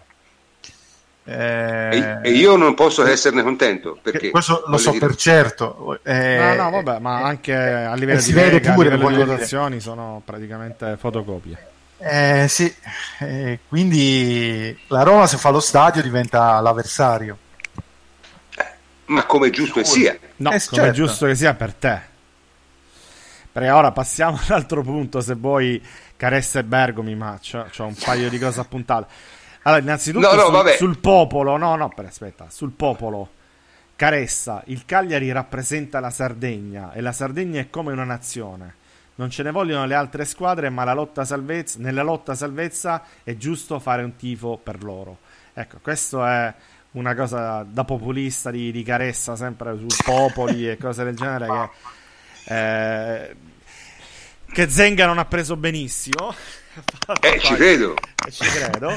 Eh, e l'altra è Bergomi che dice che gli dispiace per Napoli e Roma, ma la Serie A manca Milano perché senza Milano non è Serie A. Quindi eh, non, è giusto, sai, questo... non, è giusto, così, è giusto così per te. Allora, allora, se uno dice mi dispiace che due squadre di grande tradizione come Milan e Inter siano veramente gestite tutte e due piuttosto male e non abbiano grandi prospettive, io questo lo posso capire perché è anche giusto.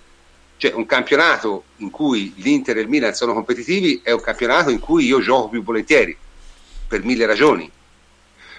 Ma mh, mm, come lo mette Bergo, mi sembra quasi sia un'offesa al mondo dello sport se, se questi sono dei, dei coglioni incredibili e non no, riescono a tirare no, il problema, il problema non è che ti dispiace per Napoli e Roma se il problema è che Napoli e Roma stanno facendo il loro. Esatto. Le milanesi no, cioè questo è lo stesso discorso che stavi affrontando prima sulla Serie A. Non è colpa della Juve se Milan e Inter fanno schifo al cazzo, se, se, se nonostante 200-250 milioni eh, non si qualificano neanche per la Champions e, e forse ce la fanno per, la, per l'Europa League. Sì, ma c'hanno da sudarsela ancora, eh? C'hanno ancora da sudarsela con la Fiorentina. Mm. Eh, mm. Quindi non è colpa di nessuno, voglio dire. Eh, se mancano loro, non può essere un campionato meno bello, meno interessante, meno difficile. No, certo. Questo passo certo. lo devono fare no. loro. Eh, mm. Eh, no, vabbè, è il solito discorso. Eh, finché te continui a non vedere gli errori che fai, a dare la colpa agli altri, eh, non avrai mai possibilità di, di progredire, mai. Cioè, è, questa, è questa la regola. Poi io capisco che la Juventus ha un vantaggio, si è costruita in questi anni un vantaggio posizionale difficile da superare, però è il solito discorso, è lo sport. Cioè, devi essere più bravo di loro. Se no, non, non, non, ha, non ha, molto senso. Ripeto, oh, tra, l'altro, questi... tra l'altro, essere più bravo della Juve è difficile ma Inter e Milan ries- fanno fatica ad essere meglio anche le squadre molto meno attrezzate della Juve. Eh? anche certo, economicamente chiaro, meno attrezzate di loro. Quindi sempre questa scusa della Juve, del Gap, la Champions. Sì, ma non è che ab- si sono mai giocati un titolo con la Juve questi, eh? No. Eh. no. Comunque, no, l'Inter si esalta no, per non c'entra proprio un cazzo con noi Torino Milan. Stanno, stanno, proprio giù, stanno giù. E poi dopo è, è lì, cioè perde in casa con il Sassuolo.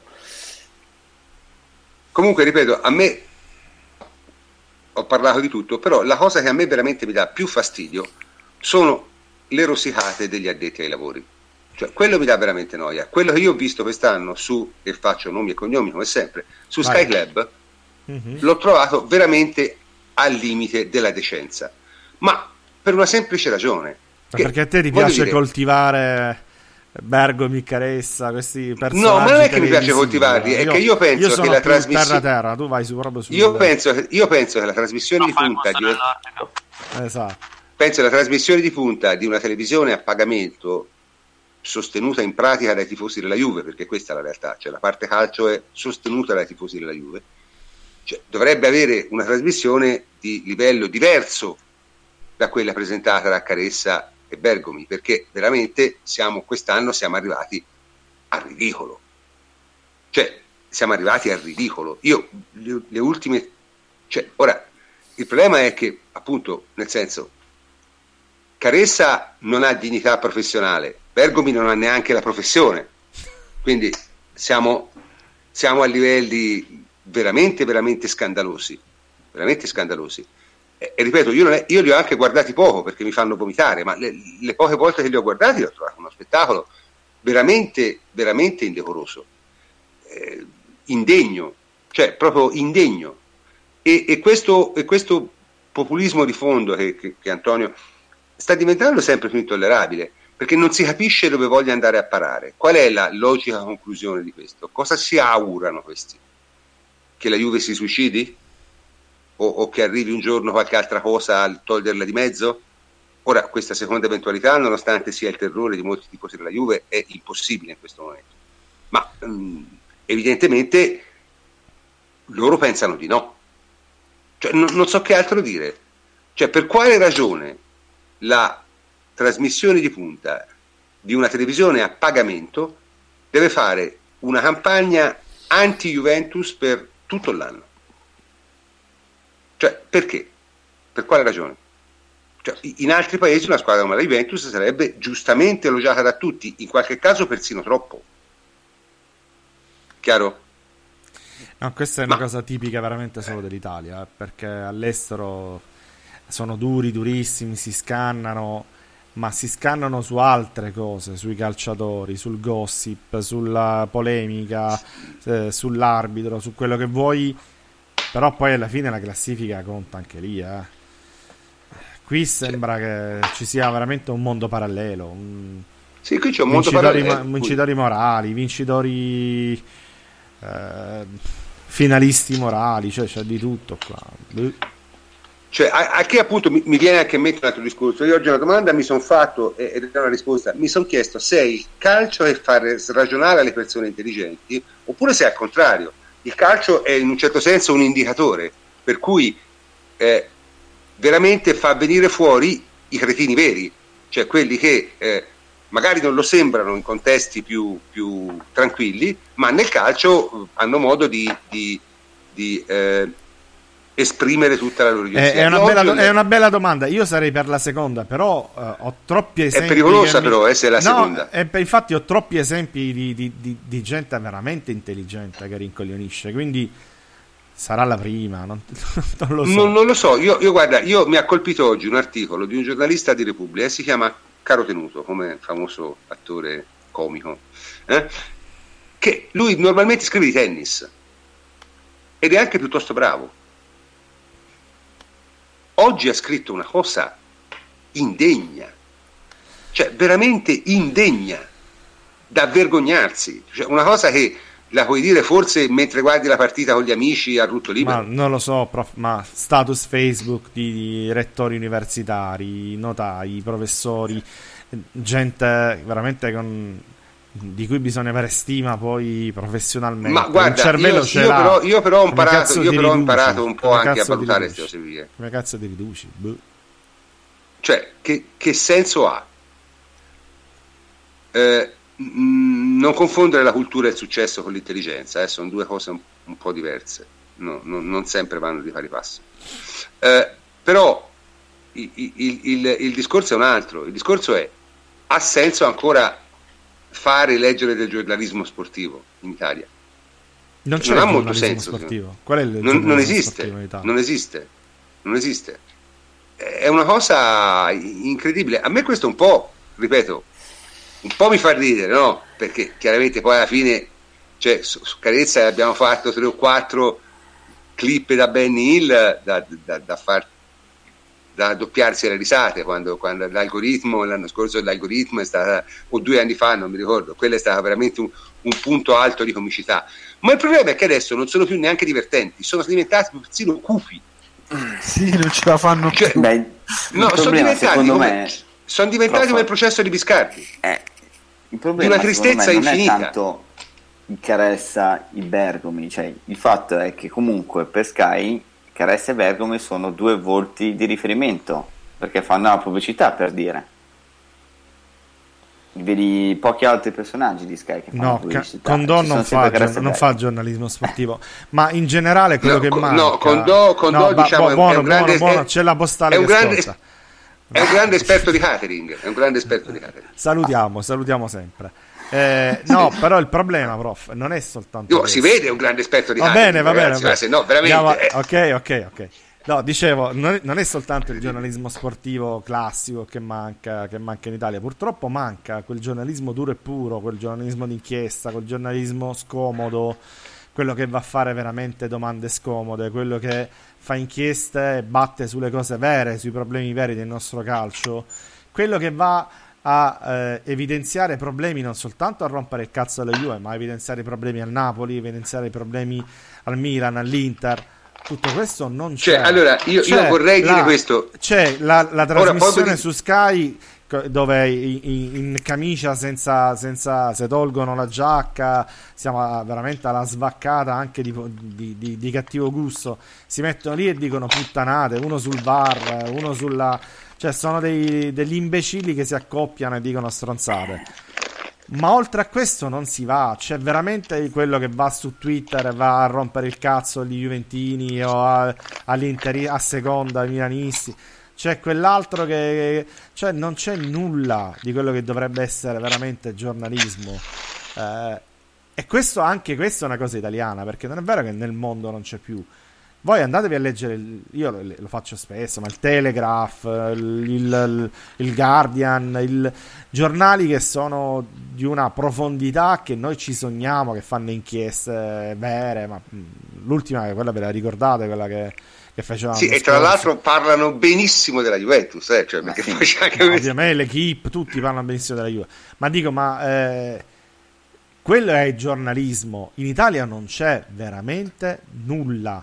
Ci sono quelli che vanno da Ravezzani, ci sono quelli che vanno a Top Planet, ci sono quelli che vanno... Non c'è più un cazzo, quelli che vanno a Sky, alla Rai, che fanno giornalismo da, da poltrona, da, da, da salotto, che, che, fanno gli articoli e scrivono che, che Buffon ha sollevato la, la coppa. Cioè, veramente non, non, sanno un cazzo neanche delle partite che vedono, non c'è nulla ormai di giornalisti. Non le guardano le partite. Non le guardano, non allora, le guardano, non le guardano e ripetono ma... sempre le stesse cose. Beh, il problema non è solamente cioè, i giornalisti, ma sono anche le scelte editoriali e dei giornali. No, no, cioè, mancano proprio i giornalisti. Perché? Poi anche le scelte editoriali. Ma chi cazzo sono questi giornalisti che sono repressi, che non vengono lanciati per colpa delle scelte editoriali? Dove cazzo stanno questi giornalisti? Ma il problema è che ma mi facessero un post Zazzaroni. su Facebook per cazzi loro, ma li vado a seguire e, e li promuovo io. Ma chi sono? Dove stanno? Ma li trovi più su web quasi. Ma. Sì, ma sai, non lo so, io, io vedi, il problema è, è, il solito discorso. Che cos'è il giornalismo sportivo? Il giornalismo sportivo, così a occhio, è quello che io vedo fare, che ne so, in altri paesi? No? Ma lo vedi fare anche fa... in Italia in altri sport magari, eh. In alt- anche in Italia in altri cioè, sport? Clerici e Tommasi per dire Vabbè, della... ma ormai hanno, hanno no, 163 no, vabbè, anni in due. Facevano, cioè, cioè, quando, quando, lo facevano, facevano fantastici, non mi perdevo no? la telecronaca di tennis. Però, voglio dire, erano bravi e, e fine del discorso. Eh, c'è il nostro amico Andrea Merenda che vive down under, cioè in Australia, e ci ascolta in diretta, quindi perché approfittando del, del fatto che è 12 ore avanti o indietro, o 9, non mi ricordo, insomma è, è, avanti a noi di parecchio, quindi per lui sono, è domattina eh, ci dice che eh, per vendere ascolti bisogna dare in pasto al pubblico le narrazioni del momento. Sì e no. Cioè, ma nel sì senso... no, ma ragazzi, ma chi cazzo può aver mai detto a quello di oggi della Gazzetta? Fai un articolo dove ricordi che Armstrong eh, ha vinto sette di fila e poi l'hanno squalificato, quell'altro sette di fila e poi. ma chi, chi, chi, quale, quale direttore può partorire una puttanata del genere? Questa può nascere soltanto da un imbecille. Cioè, eh, quale direttore la, può far passare un articolo del genere? Dire- ma io se, se qualcuno di loro mi propone una cosa del genere per Alter Albus, eh, li, li, banno e gli mando il cane sotto casa a fare le feci nel giardino. Cioè, non lo so, non, non esiste questa cosa qui e non ho un giornale. E, e, i click piacciono anche a me, voglio dire, anche se non c'è neanche un banner, non c'è un cazzo, però voglio dire, non è così, non è così. Qui veramente mancano cioè, i giornalisti. Allora, scusate, allora, voglio... allora, probabilmente quello che riescono siamo, a partorire ormai... è quello. Uno che dice la Serie A non è bella perché vince sempre uno e si rompe le palle. Eh, trovati un altro hobby, che cazzo gli devo dire? Segui il tennis. No, ma poi soprattutto segui... è smentito dai fatti perché voglio dire, in altri paesi dove succede lo stesso non è così. Cioè, è questa la cosa, la cosa assurda, no? Cioè, nessuno mai si sognerebbe di dire che la Bundesliga non attrae spettatori, merchandising, eh, non ha successo. Cioè, è la squadra che è il campionato che ha gli stadi più pieni del mondo in percentuale, la Bundesliga. Vince sempre il Bayern. Sempre. E, e, e spesso anche di tanto. Cioè, quindi voglio dire, sono cazzate abominevoli. Però, prof, l'ultima, l'ultima cosa, poi, poi mi taccio senza chiamare più il cane in causa. No, ma eh, il problema è quello che stai dicendo tu, cioè in Italia manca il giornalismo sportivo e quindi questo non aiuta a vivere bene, serenamente eh, questo che è uno sport dove dovrebbe prevalere, dove dovrebbero prevalere discorsi di sport e invece siamo ancora alle puttanate, alle illazioni, alle, eh, alle stronzate varie, ma c'è una corresponsabilità, anzi secondo me una responsabilità ancora maggiore da parte del calcio, perché non è possibile che il calcio si faccia passare ogni volta addosso le, le più grandi stronzate, accuse eh, da parte di tesserati prima ancora che di giornalisti sportivi. Perché quando uno sente, lo diceva prima Davide credo un presidente di una squadra di calcio, De Laurentiis, ma è uno, cioè sono decine che ti posso citare, che parla di campionato irregolare, di partite rubate, di arbitri in malafede, di Deve smettere di fare presidente. In, deve... in, in, un mondo normale li tolgono la franchising. Cioè, è questo il discorso. Esatto. Gliela tolgono. Esatto, esatto. Stiamo parlando cioè... di questo. Poi, se questo è il livello, poi vabbè, che sulla Gazzetta un minchione di Napoli faccia un articolo dove fa un'illazione sul doping, sulla... Ma che cazzo vuoi che sia? Cioè, ma se siamo i presidenti che lo dicono, o che non accettano una sconfitta, che parlano di complotti, eccetera. Poi il giornalismo è la naturale conseguenza di tutto ciò. Eh, in tutto questo diventa difficilissimo seguire il calcio, diventa difficilissimo amarlo. Io non amo il calcio, devo dire la verità, io amo la Juventus, amo parlare di calcio insieme a voi, ma diventa veramente difficile seguirlo per questo sport se non viene presentato bene, se questo sport non si ama lui stesso, non si difende, non si protegge, non si vende bene. No, ma guarda, secondo me c'è, c'è, un esempio. Allora, tanto ormai siamo alla fine, diciamo, della, della, della trasmissione, no? quindi si può anche in un certo senso. Cioè, l'esempio classico di tutto questo è siamo noi.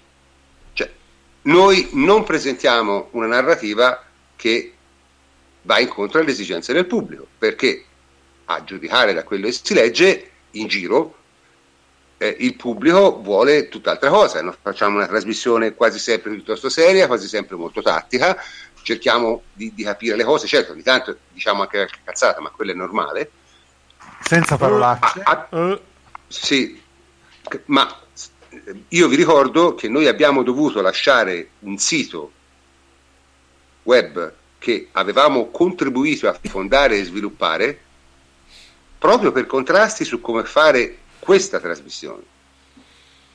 Perché secondo alcuni non andava incontro alla narrativa che bisognava fare il risultato è che abbiamo serie, abbiamo avuto un successo incredibile per il mezzo ovviamente, ma comunque insomma anche in assoluto io non so se, se, se, se siamo più o meno seguiti per esempio di JTV, li vorrei vedere questi numeri, ecco, mm, per esempio, no? Però, voglio dire, è la dimostrazione è questa, perché se te fai le cose fatte bene e parli di calcio anche da tifoso, come bisogna parlare di calcio, poi la gente ti segue, perché non è vero che la gente vuole solo la merda, non è vero, è chiaro? Non è vero, non è così. La merda vuole la merda, ma per fortuna il mondo non è fatto di merda, chiaro? E credo che quello che abbiamo fatto noi in qualche modo lo dimostri, d'accordo? E io Comunque, credo che diciamo, questo, abbiamo... questa era probabilmente l'idea originaria di Sky, no? quindi capisco il tuo disappunto. Eh, sì. L'idea originaria di Sky era quella di parlare di sport, di calcio in particolare, in maniera differente rispetto al resto. Purtroppo si sono uniformati e sono diventati capipopoli peggio degli altri, quindi questo dispiace. Se anche chi si era dato eh, questa mi- mission poi alla fine viene eh, la tradisce in questo, in questo modo, eh, vuol dire che sembra veramente che sia inevitabile parlare di calcio in un certo modo. Ma in realtà noi non, siamo d'accordo. No, non siamo d'accordo e continueremo a farlo come l'abbiamo sempre fatto. E ripeto, ognuno diciamo, la può pensare come vuole, però noi cercheremo sempre di evitare le puttanate più evidenti e, e, e, le cose più evidenti. È chiaro che quando c'è da dire qualcosa di forte lo diremo anche perché non c'è nulla assolutamente di male. Ma il calcio bisogna parlare in un certo modo, secondo me, bisogna parlarne come quello che è, come uno sport. Comunque, eh, diciamo, siamo un po' arrivati alla conclusione di questa annata no, di trasmissioni e, e è stata un'annata molto faticosa per tutti, anche per noi che la facciamo onestamente, sempre più più difficile trovare, trovare le motivazioni per, per, continuare ad andare avanti. Ma quest'anno è stata motivi. difficile perché, eh, ecco, non è facile fare trasmissioni equilibrate in questo contesto qui, in un contesto che è sempre negativo, che è spesso negativo anche per i tifosi, quindi l'abbiamo sentita come l'hanno sentita mm. probabilmente alle, Allegri, i giocatori, eccetera. Però sì, è vero pure eh. che poi i risultati che, che, che, leggiamo ci premiano e ci certo, motivano, certo. quindi per, vi ringraziamo certo. per questo. Questo comunque è per dire che adesso noi ci prendiamo una, una piccola pausa di riflessione, in che senso? Mm. Nel senso che non faremo il podcast eh, la prossima settimana, tra l'altro ci sono anche per, per alcuni di noi, tra cui io, degli impegni di lavoro inderogabili, non potremo essere presenti e quindi d'altronde voglio dire, la Juve ha già vinto il campionato, e lunedì prossimo non ci sarebbe molto da dire, ecco, a meno che non si voglia aumentare la possibile esclusione dell'Inter dalla Champions League, che sarebbe un'ottima cosa, ma insomma alla fine non ci scalda il cuore più di tanto. Eh. Ci sono mille motivi per prenderli per il culo, anche se vanno in Champions League, anzi forse di più. Quindi non, non è questo il punto. Eh, ritorneremo, ritorneremo eh, in onda eh, giovedì 31 maggio, quindi da da stasera la prossima trasmissione sarà giovedì 31 maggio in cui cominceremo giustamente a parlare di mercato, faremo qualche speciale, diciamo, qualche trasmissione dedicata a alcune problematiche, ci stiamo attrezzando per, per trovare degli argomenti di, di, interesse comune, ma insomma siamo a buon punto.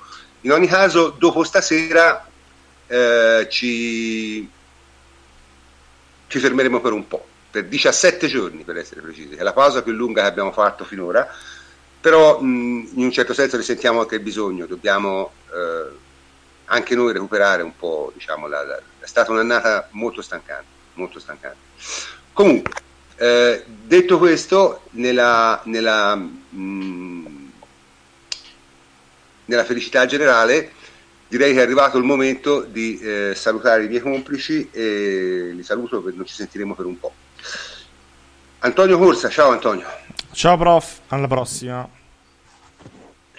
Allora, Enrico Ferrari, ciao Henry. Ciao, buonanotte a tutti. Eh, prof, aggiungo solo una cosa, un saluto e dico che eh, la Juve ha vinto il settimo scudetto consecutivo e si è creata la possibilità di vincere l'ottavo e la quinta Coppa Italia. Quindi eh, per questo penso e spero che ci saremo anche noi l'anno prossimo per raccontare l'ottavo. Buonanotte. Davide Ferruzzi, ciao Davide. Notte prof, ciao a tutti. R, ricordati il nostro motto di tutta sempre, la stagione. Sempre. Ok, ricordatelo. Luca Rossi, ciao Luca. Ciao prof, buonanotte a tutti. E infine Andrea La Pegna, ciao Andrea. Ciao prof, chiudo anch'io con un saluto a tutti i campioni d'Italia e dal momento che le ultime parole sono state molto belle, piene, sentite, io volevo chiudere con la prima pagina del Corriere dello Sport di domani che dà la Juve fortissima su Berratti è un incubo. Oh, ecco, questo è, vabbè, è, è, decisamente l'ora di andare un po' in ferie, direi, no? Perché Buonanotte a tutti. Puttanate di questo genere è bene non, eh, non andare avanti. Comunque, eh, non vi preoccupate, no, non, ritorneremo abbastanza presto. Insomma, vedo qui gente che minaccia di farsi di metadone, cose, non c'è bisogno, riuscirete a stare 17 giorni senza di noi tranquillamente e poi ripartiremo un po' più freschi e ci faremo un bel giugno-luglio come, come abbiamo sempre fatto. Eh, quindi diciamo per l'ultima volta questa stagione calcistica, perché dal 30 giugno, perché finirà, è finita praticamente, io sono il professor Cantor e vi saluto. Buonanotte a tutti.